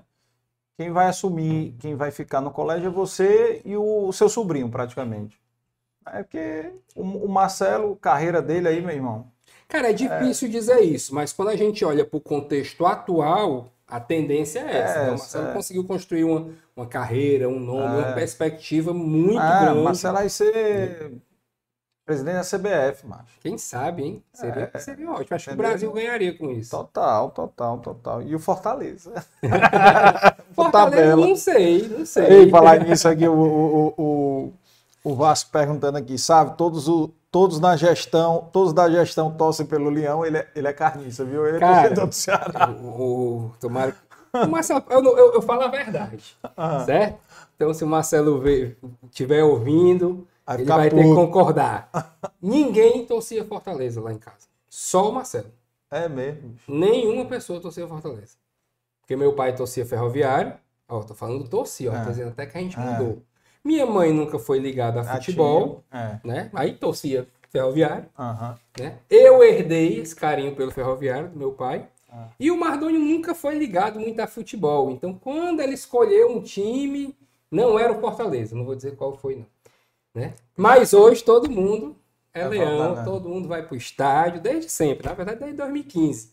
Né? Porque aí é, é, vai, vai além do futebol. Né? A gente é. torce pelo Marcelo para quem está junto com ele, naturalmente pelo Fortaleza. Né? E é muito legal, já tinha dito aqui na nossa conversa que eu sou muito bairrista, é muito legal ver um time nosso, né? Com sucesso, com a gestão, com o nome que o Fortaleza tem, tem sendo, levado aí Brasil afora. E sendo muito bem respeitado, né, cara, no, no, no, Sul, né, pelos jornalistas que não são então, fáceis. Então, ó, além da, o Marcelo conseguiu uma façanha muito difícil, porque é difícil fazer a pessoa mudar de time, né? É. Ele fez a família toda. É, cara, mas Ferrinho, Ferrinho é o time B Ferrinho de todo, é mundo. todo mundo. Ferrinho é, Ferrinho é o time mundo. B de todo mundo, mano. Todo mundo aqui do Ceará torce pelo Ferrinho. Ferrinho é amigo de todo mundo. Segundo time, né? Mas bacana. E, e aí, perspectivas agora de abrir outra sede, cara? Não pensa, não? Cara, eu vou assim... fazer que nem, perguntar que tem o Ari, o Ari, tu lembra do episódio, né? Sim. O Ari queria franquear o, Ari, o Colégio Ari de Sá, né? Uhum. Mas, ah, e falar nisso, é verdade que o Darwin foi comprado pelo Ari, que pela Arco Educação. Na verdade, Conta aí a história aí da Arco. A, a Arco é uma grande parceira educacional é. nossa. Brincadeira, gente, viu, pessoal? Só para gerar gente... um... Só para dar um, aquela mexida, né? Gerar o corte. O, o Darwin continua, na verdade, é, autônomo, né? Uhum. Desde a da criação do professor Mardônio, da passagem pela gestão do Marcelo, hoje da minha, com toda a equipe que a gente tem lá. A gente pensa em crescimento sim, mas o nosso crescimento é muito orgânico. Uhum. O mercado educacional ele é um mercado estável, passa por suas dificuldades, mas é um mercado estável. Mas é um mercado também é, é difícil de entrar e de crescer. Uhum. Né? Principalmente quando você olha para Fortaleza, você tem muito, muitas marcas muito bem estabelecidas, né? algumas até centenárias, outras ali com 70, 80 anos, com várias sedes. Então, acho que todo passo tem que ser muito bem pensado. E o nosso foco ele sempre foi muito voltado para uma excelência no que a gente faz hoje, onde, onde a gente está. Acho que a gente está num nível muito bom hoje de entrega, de entrega pedagógica, de estrutura, de pessoas, né? É, de gestão, para dar condição e, e, base a tudo isso. E aí vai chegar uma hora que a gente vai dizer, cara, ó uma oportunidade aqui, né? E aí a gente está começando a olhar, né? Não nada muito comprometido, né? Nada com prazo definido, mas com, com olhar para oportunidades. Eu acho mas aqui é ou em outros, outros locais? A princípio aqui, a princípio aqui, porque a, a, o mercado educacional ele é muito é, é, é, regionalizado também. Sim. Então, se você achar, vou dar um exemplo aqui, né, que o, o, trabalho da forma que eu faço aqui vai ser bem sucedido em Juazeiro do Norte, não é. necessariamente, é. é outro mercado. Vai ser bem sucedido em Natal, já muda muito. Né? O Master está conseguindo isso, mas não, não é fácil, não. Né? O professor Nazareno até passou por aqui, né? O não, Nazareno Mateus, ainda não, Matheus. É. Matheus e eles têm uma, uma, operação lá, um pessoal que a gente tem uma relação maravilhosa. E a relação com a Arco, cara, é uma relação que começou com muitos nãos, né?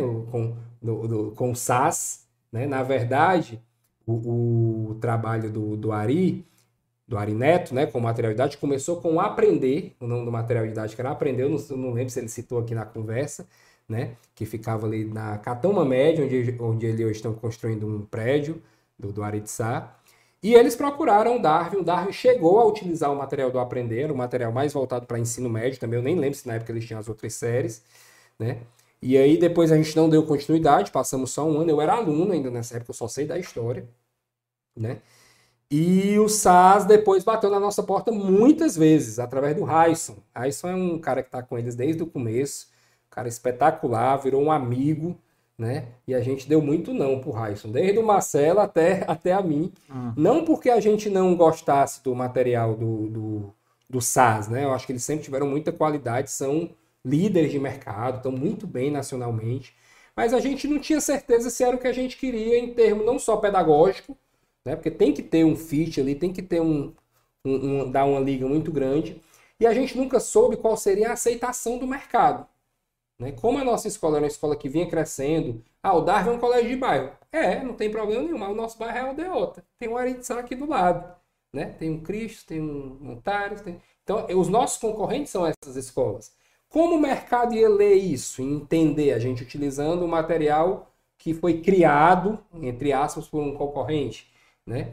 concorrente local. Então a gente sempre ficou com essa dúvida. Uhum. Hoje eu acho que essa é uma questão superada. Uhum. Embora a gente não utilize o SAS, nós não utilizamos, mas eu acho que é uma questão superada, porque eu acho que para o mercado o nome SAS significa sistema Aritsá. Mas eu acho que hoje está muito claro que são duas coisas totalmente separadas, né, ah. desvencilhadas. Ah. Tanto é que o SAS hoje é um material, era a empresa, hoje é um material didático que compõe a Arco Educação, que é um grupo espetacular, cara. Espetacular. E que vocês trabalham com e várias. E que a gente trabalha com várias marcas. E como é que começou essa história? Nós, em 2018, com a saída do Marcelo, nós tínhamos um parceiro que chamava Pitágoras, que foi um parceiro maravilhoso. Nós entramos em 2010, fomos o primeiro, a primeira escola de Fortaleza, acho que do Ceará, a utilizar o Pitágoras. Era um material que se destacava no Brasil, que trouxe muita estrutura para a gente de capacitação, de o que é importante quem não é do sistema do, do, do, mercado educacional entender é que um sistema de ensino ele traz muito mais do que livro. Quando ele pega uma escola de médio ou pequeno porte, ele traz um, uma estrutura que muitas vezes aquela escola não consegue ter, uhum. de capacitação, de plataforma, de uma série de coisas, principalmente hoje. Né? E aí o Pitágoras era espetacular, nós passamos 10 anos com eles. Mas por conta desses movimentos de mercado, os últimos dois, três anos eles ficaram um pouco para trás. O mercado cresceu muito, evoluiu muito rápido. Eles dentro do, do, do, de um grande grupo, um grupo comprou o outro e a marca Pitágoras foi deixada de lado. Tanto é que existia a escola Pitágoras em Belo Horizonte, foi vendida. Né? Então a marca Pitágoras realmente perdeu muita força. E a gente viveu, viveu isso na pele. Então os últimos três anos eles ficaram um pouco defasados, mas a gente já tinha um vínculo muito, muito forte e a gente demorou para perceber isso. A gente percebia na ponta, mas a gente sempre acreditava, não, vai melhorar, vamos ver, mais um ano. E mudar um material didático é uma mudança muito significativa. Não é uma coisa que eu posso estar mudando todo. Existe uma filosofia ali por trás, existe treinamento para professor, existe toda uma identificação que é feita. Né? Uhum. Eu não posso, se o cara me der um material no outono, eu não posso sair mudando dessa forma. É. Tem que ter muito cuidado. Planejamento. E né? aí foi uma, da, foi uma das minhas principais decisões depois que o Marcelo saiu. Por quê? Porque o meu vínculo com Pitágoras era menor, até afetivo mesmo. Não fui eu que tomei a decisão lá atrás né? Não, não era eu que estava no dia a dia pedagógico, e para mim era muito claro que a gente precisava dar espaço. E aí a gente foi para o positivo, que é um sistema também tem 45 anos de mercado, uhum. um sistema maravilhoso, que conversava com a nossa filosofia, e nós fomos para o positivo. E aí, um ano e pouco depois que a gente estava com o positivo, a Arco comprou o positivo. E aí nós entramos para o grupo Arco, né? Eu, eu até já falei isso numa palestra minha para dentro do grupo Arco, nós entramos no grupo Arco à força. Né? Mas deu, um... deu um bocado de não, ele disse, ah, é? Aí é, vai, vai vir de outro jeito, né? E aí nós entramos no grupo, ah. E aí eu pude ter a, a, oportunidade de trabalhar com eles. Já tinha uma referência muito boa do positivo e eu fiquei na dúvida. Pô, vai mudar muita coisa? Não vai? Eu vou ver agora como é que é. E, cara, eu continuei lidando com o mesmo positivo, com as mesmas pessoas, passei por um processo de renovação contratual, aí fiquei, não, agora é a arca, agora o contrato é assim. Não teve nada disso. Percebi melhorias na estrutura, né, de, de pessoas, de gestão. Então aquilo ali tirou o meu receio de dizer, cara, não queria estar aqui. Na verdade, eu não tinha nenhum nenhum contraponto pessoal. Conheci pessoas da faculdade que trabalharam no SAS, depois foram para a Arco, cresceram dentro. Conheci pessoas que saíram do grupo e saíram falando bem. Uhum. Então já tinha uma impressão empresarial muito boa. E como a minha formação é essa, eu consigo olhar para o mercado sem olhar só o livro. Né? Para mim, esse bastidor ele fala muito. Então, quando eu vou fechar com um material didático, o cara pode me encantar de todo jeito. Eu quero ir na sede dele. Eu quero ver como é que são as pessoas lá, como é que é o ambiente, mas sabe o que é que tem a ver? Para mim faz diferença.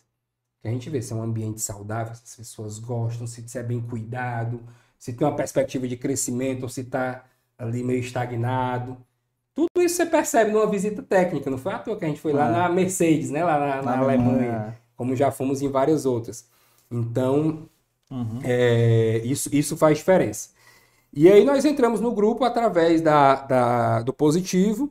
O mercado educacional é um mercado que tem evoluído de forma muito dinâmica. Essa questão de que a evolução não evoluiu, a educação não evoluiu, ficou para trás.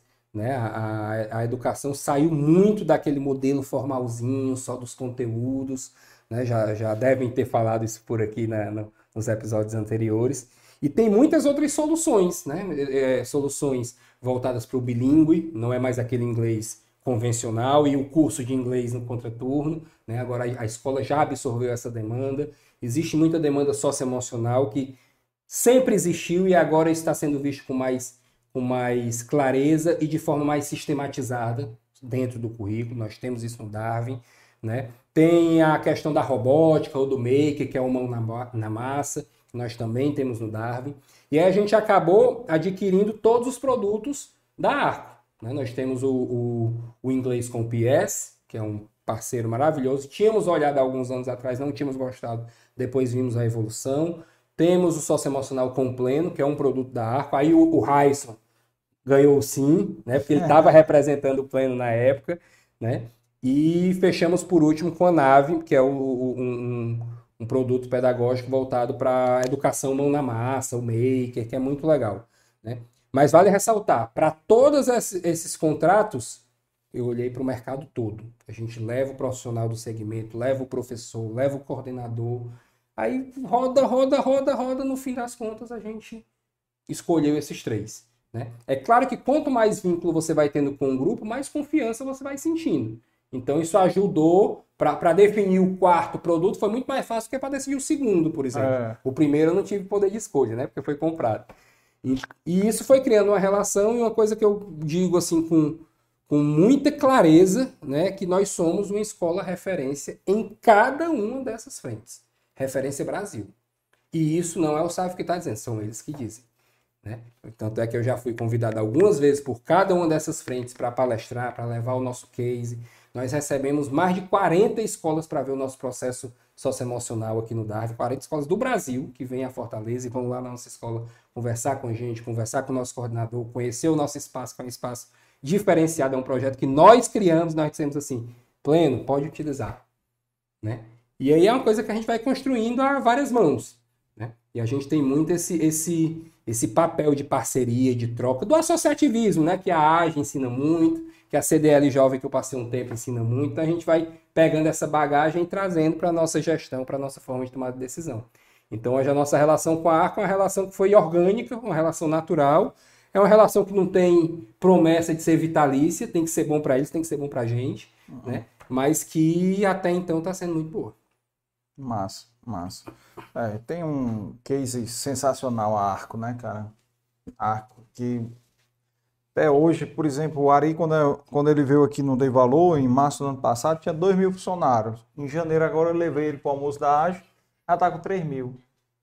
Entendeu? É um negócio surreal. E as pessoas felizes. Felizes. Eu digo isso porque é. todos os eventos, eu tive agora na, na Bet Brasil, né?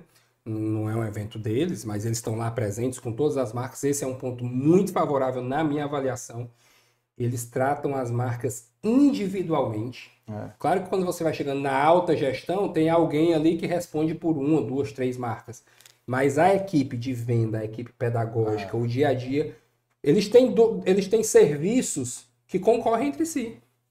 E as equipes são diferentes, mantém a originalidade. Cada, cada, cada marca tem um CEO. Exatamente. Cada marca tem um, Exatamente. um executivo. Exatamente. Né? E eu me lembro que ele, eles são donos da, daquele do... Como é o nome daquele do Augusto Cury, cara? Escola da Inteligência. Escola da que Inteligência. é um sócio emocional. É. Eu estive lá em Ribeirão Preto, sentado com Augusto Cury. Ah. Foi um momento, assim, mágico. É. Mas na hora de escolher, eu preferi o pleno. Foi? Foi. Mas era concorrente deles. Era concorrente. É. São, não, na verdade, eles são, são, no mesmo grupo. São, são da Arco. Mas são concorrentes. Esse, esse, esse processo reforça a forma é. como eles tratam as marcas dentro do grupo. E, e, ele falou aqui que eles compraram 60%, mas deixaram lá a filha do Augusto Cury lá como executiva, Camila, Camila né? Camila. Ainda é executiva Isso. lá, né? Então, é bem bacana esse modelo de gestão deles, né? Então, e eles estão, cara, em, em Deixa eu ver se eu lembro os números. É 8 mil escolas. Hoje o número é esse. 8 mil escolas e acho que está perto de 3 milhões de alunos. Alguma coisa assim. É, o número milhões. de alunos eu lembro. Os 8 mil escolas eu lembro. Aí para deixar claro, né? A Arco ela tem N soluções, desde sistemas de ensino, que é o SAS, o Positivo, o SAI, até as soluções complementares, que passam por socioemocional, maker, robótica, educação financeira. E agora eles entraram na parte de gestão também. Ele tinha falado. Ele tem sistema de gestão, é, tem um, um, garantidor financeiro, que é o Isaac. Então, quando eles estão em 8 mil escolas, eles estão em alguns, uma escola tem pelo menos um dos serviços deles. E aí está dentro da Arco e a Arco abraça. Só para você ter noção, o mercado educacional de educação privada tem aproximadamente 43 mil escolas. Então eles têm um share assim, muito representativo para um mercado tão pulverizado. Né? É, e é em torno, se eu não me engano, é em torno de uns 10, 10 milhões de alunos, alguma coisa assim. É, o número de alunos não vou saber é. nem, nem chutar. Ele falou aqui no episódio que ele teve aqui, né? Ele falou, mas o número deve ter mudado alguma coisinha a mais, né? Deve ter mudado um pouquinho, mas é bacana, cara, que bacana. Cara, parabéns demais aí pela trajetória. Vamos fazer umas perguntinhas aqui. Qual foi o, o momento mais difícil da tua vida profissional e pessoal? já, obviamente, você pode ter mencionado, mas só dar uma reforçada aqui. Cara, o momento mais difícil foi a transição, eu, eu diria que foi o ano de 2018. Para mim foi mais difícil do que a, a pandemia. pandemia. Por quê? Porque você, por mais que para mim fosse esperado, para o mercado não era, para a escola não era. Né? Então você lidar com, com aquele contexto de mudança de uma liderança que era bem aceita, né? é muito desafiador, já estava né? consolidada, né? que a escola vinha num crescimento. Queira ou não queira, a gente tem a mesma base, a mesma formação, eu estou dando continuidade ao projeto, mas são visões diferentes. E o contexto é diferente também. A escola que, que ele saiu em 2017, 2018, é outra escola hoje. Porque o, o perfil do cliente mudou, o mercado educacional mudou, as expectativas mudam e a gente tem que ir se adaptando. Então, conseguir gerir esse, uhum. esse o ano de 2018 para mim foi um grande desafio, porque eu estava no mesmo Darwin que eu estava antes, mas numa posição de tomada de decisão diferente, né? num contexto que eu nunca tinha lidado. Então isso mexeu muito com a minha rotina, isso mexeu muito com a minha cabeça. Eu precisei de muito suporte. Né? Da, da minha esposa, de quem estava próximo, de, de alguns colaboradores que na minha cabeça eram mais estratégicos, que eu tive que mexer algumas peças, ajustar internamente. Então esse momento ele foi talvez um momento mais desafiador, mais difícil, mas certamente também de mais crescimento. Porque depois que você passa desse desse desafio, você se sente mais forte, mais, mais tranquilo para dar continuidade. Bacana. E, e, pessoal foi pandemia também, né? Ou, ou foi o mesmo os dois? Pessoal e profissional? Cara, o, o pessoal, assim. Claro que a gente enfrenta muitas dificuldades né, na, na vida, e principalmente quem é empreendedor, embora eu já tenha pego uma empresa em andamento, a gente tem a característica empreendedora, e quem é empreendedor vive muito negócio. Né? Então, muitas vezes, uma dificuldade pessoal está muito ligada ao, ao. ciclo do negócio.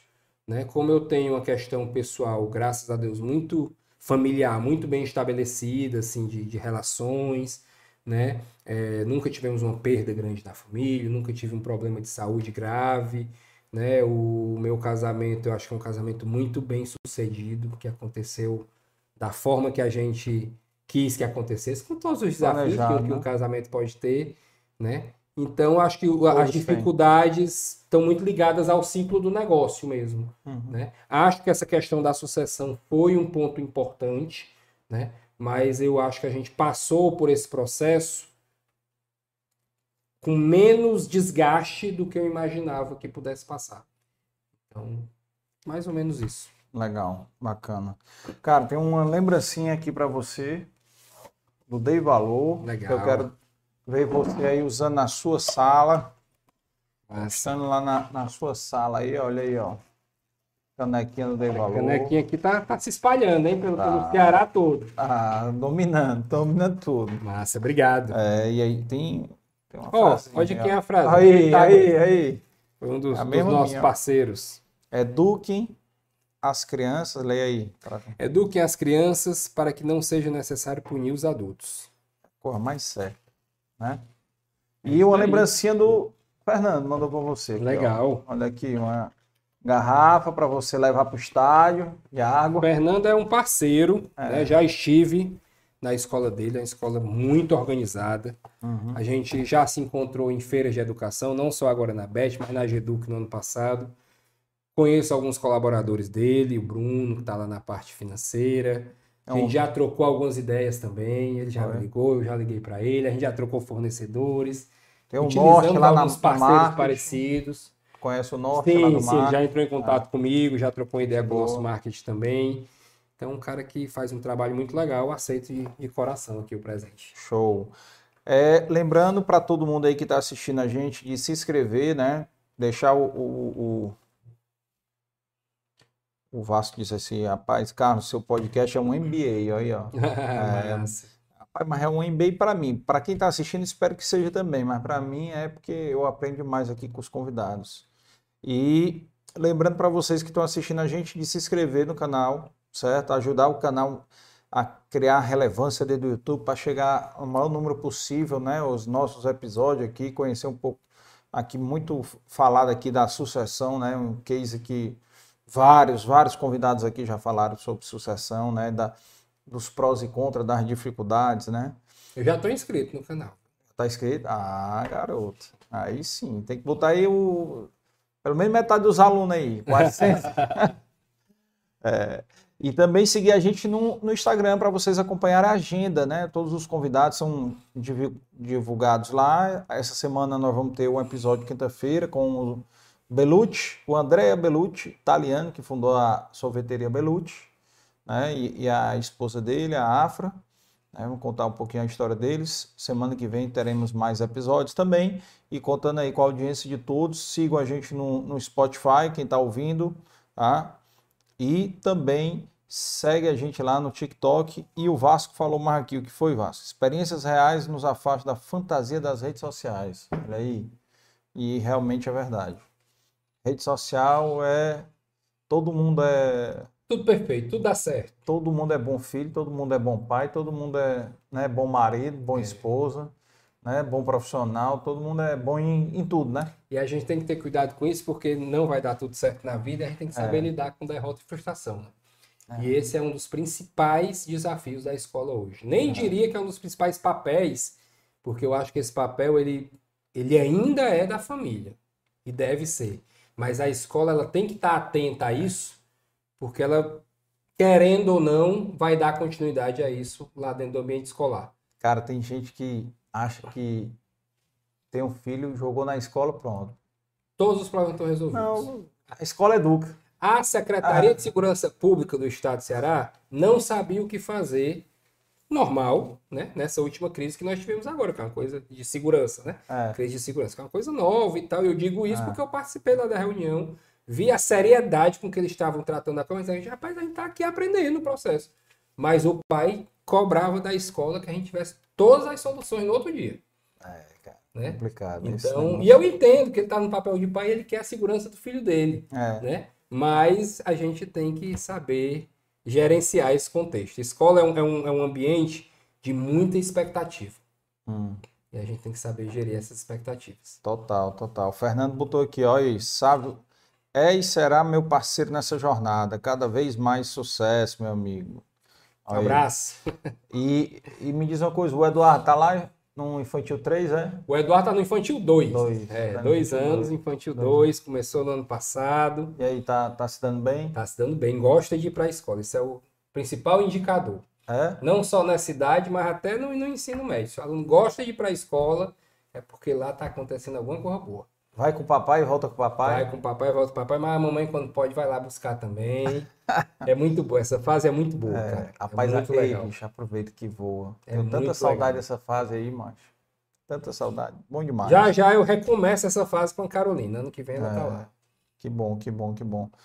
Sávio, cara, obrigado demais por ter vindo. Né, compartilhar um pouco mais aí a sua história, a gente conhecer né, esse, esse, essa outra versão do Davi, né? Porque quem assistiu o episódio do Marcelo, ou quem não assistiu, vá lá no episódio 3 do The Valor Podcast, né? Porque ele conta a história dele, a jornada dele, né? Então é interessante porque você contou a sua hoje, né? E é a sua jornada que está dando continuidade no Darwin hoje. Mas é legal ver essa interseção aí, né, cara, de passar do seu pai para o Marcelo, do Marcelo para você, né? Então é legal ver como é que foi feito, o que cada um fez, né, para dar certo. Então, bem bacana, bem bacana. A do, a do Marcelo foi um, um preparado, não muito preparado, né? Sumiu lá e. Isso, isso. Eu já peguei um, uma estrutura mais encaminhada já, é, sem, sem, dúvida. Mais organizada. Mas é massa. é aquela coisa, né? Quanto mais a gente desenvolve, quanto mais a gente cresce, mais exigência aparece e é. mais possibilidade de crescimento também. Sim, então sim. o caminho não, não acaba, não. Por isso que tem que ter sucessão bem feita. Show, com certeza. Sucessão é bem feita, é, é pré-requisito para continuidade, né? Senão morre o negócio. Que bacana, parabéns, cara. E para quem está assistindo, lembrando, né? Se inscreva, siga a gente. Lembrando, produção do Valor Produções aqui, co-produção da Multiverso Educação, nosso time aí, Juan Larissa, e Sávio passou mensagem final aí para os nossos ouvintes. Bom, primeiro quero mais uma vez agradecer pelo convite, é uma satisfação falar do Darwin. Falar do Darwin para mim é falar de grande parte significativa da minha vida como aluno, como profissional, né, olhando com perspectiva de futuro. É muito bom falar de educação, né? É, eu sou um cara que vim, nasci dentro do ambiente escolar, mas tenho uma formação de gestão e a partir do momento que eu entrei efetivamente na, no, no cerne da educação é um, é um ambiente muito prazeroso, né? O que a gente proporciona de desenvolvimento das pessoas, dos alunos, das famílias, é um ambiente que a gente não, não quer mais sair, né? E poder compartilhar isso com vocês, poder levar isso para o mundo todo, né? Através da internet, mas principalmente aqui para os nossos conterrâneos, não trago aqui nenhuma é, receita de bolo, nenhum Ctrl-C, Ctrl-V do que vai dar certo, mas trago, como o Vasco falou, né, um case real, um case de quem está no dia a dia, de quem está apostando, de quem está errando né, e corrige rápido. E eu acho que esse é o grande lance do crescimento. Então, é muito legal, me sinto honrado de estar tá dentro desses, dessa centena de grandes nomes que passaram por aqui, compartilhando um pouquinho da história. Que massa, cara. Prazer nosso aqui. E é, sucesso ainda mais para o Darwin, que o Darwin possa daqui a pouco abrir o Darwin Sul, Darwin aonde for, né? E, tem, tem muita pergunta é... sobre quando é que o Darwin vem para cá para o Zé. Tem, tem o Darwin é, Sul. Está crescendo muito, né, é? cara, aquela região. E a gente está trabalhando. É, isso aí, trabalhando, come quieto, né? Come quieto, quem sabe, uma hora, quem sabe uma hora aparece. Uma hora aparece, que bom, cara, parabéns demais. E siga a gente, segunda-feira que vem tem mais Dei Valor Educação aqui, né? Apertem um cinto aí que nós estamos aí nos últimos episódios dessa primeira temporada, né? Episódio 9 hoje com o, o Sávio e teremos até o episódio 12 nessa primeira temporada aí com o pessoal da educação que faz muita história bacana, cara. Muito colégio que a gente ouviu falar, mas não sabia das histórias e a, a gente acaba é, conhecendo um pouco mais aqui dos perrengues que cada um passa, né? Que cada um tem seus perrengues diferentes suas histórias diferentes e é bom compartilhar para cada um poder aprender, né? Aprender, a gente aprende muito com, com o perrengue dos outros, né? Com certeza. Como, como disse o Fernando Cirina aqui no episódio dele, episódio 19 dele, é, Casernete é mais barato aprender com o erro dos outros. Com certeza. Com certeza. Beleza? Valeu, galera. É Até a próxima. Tchau, tchau. Valeu.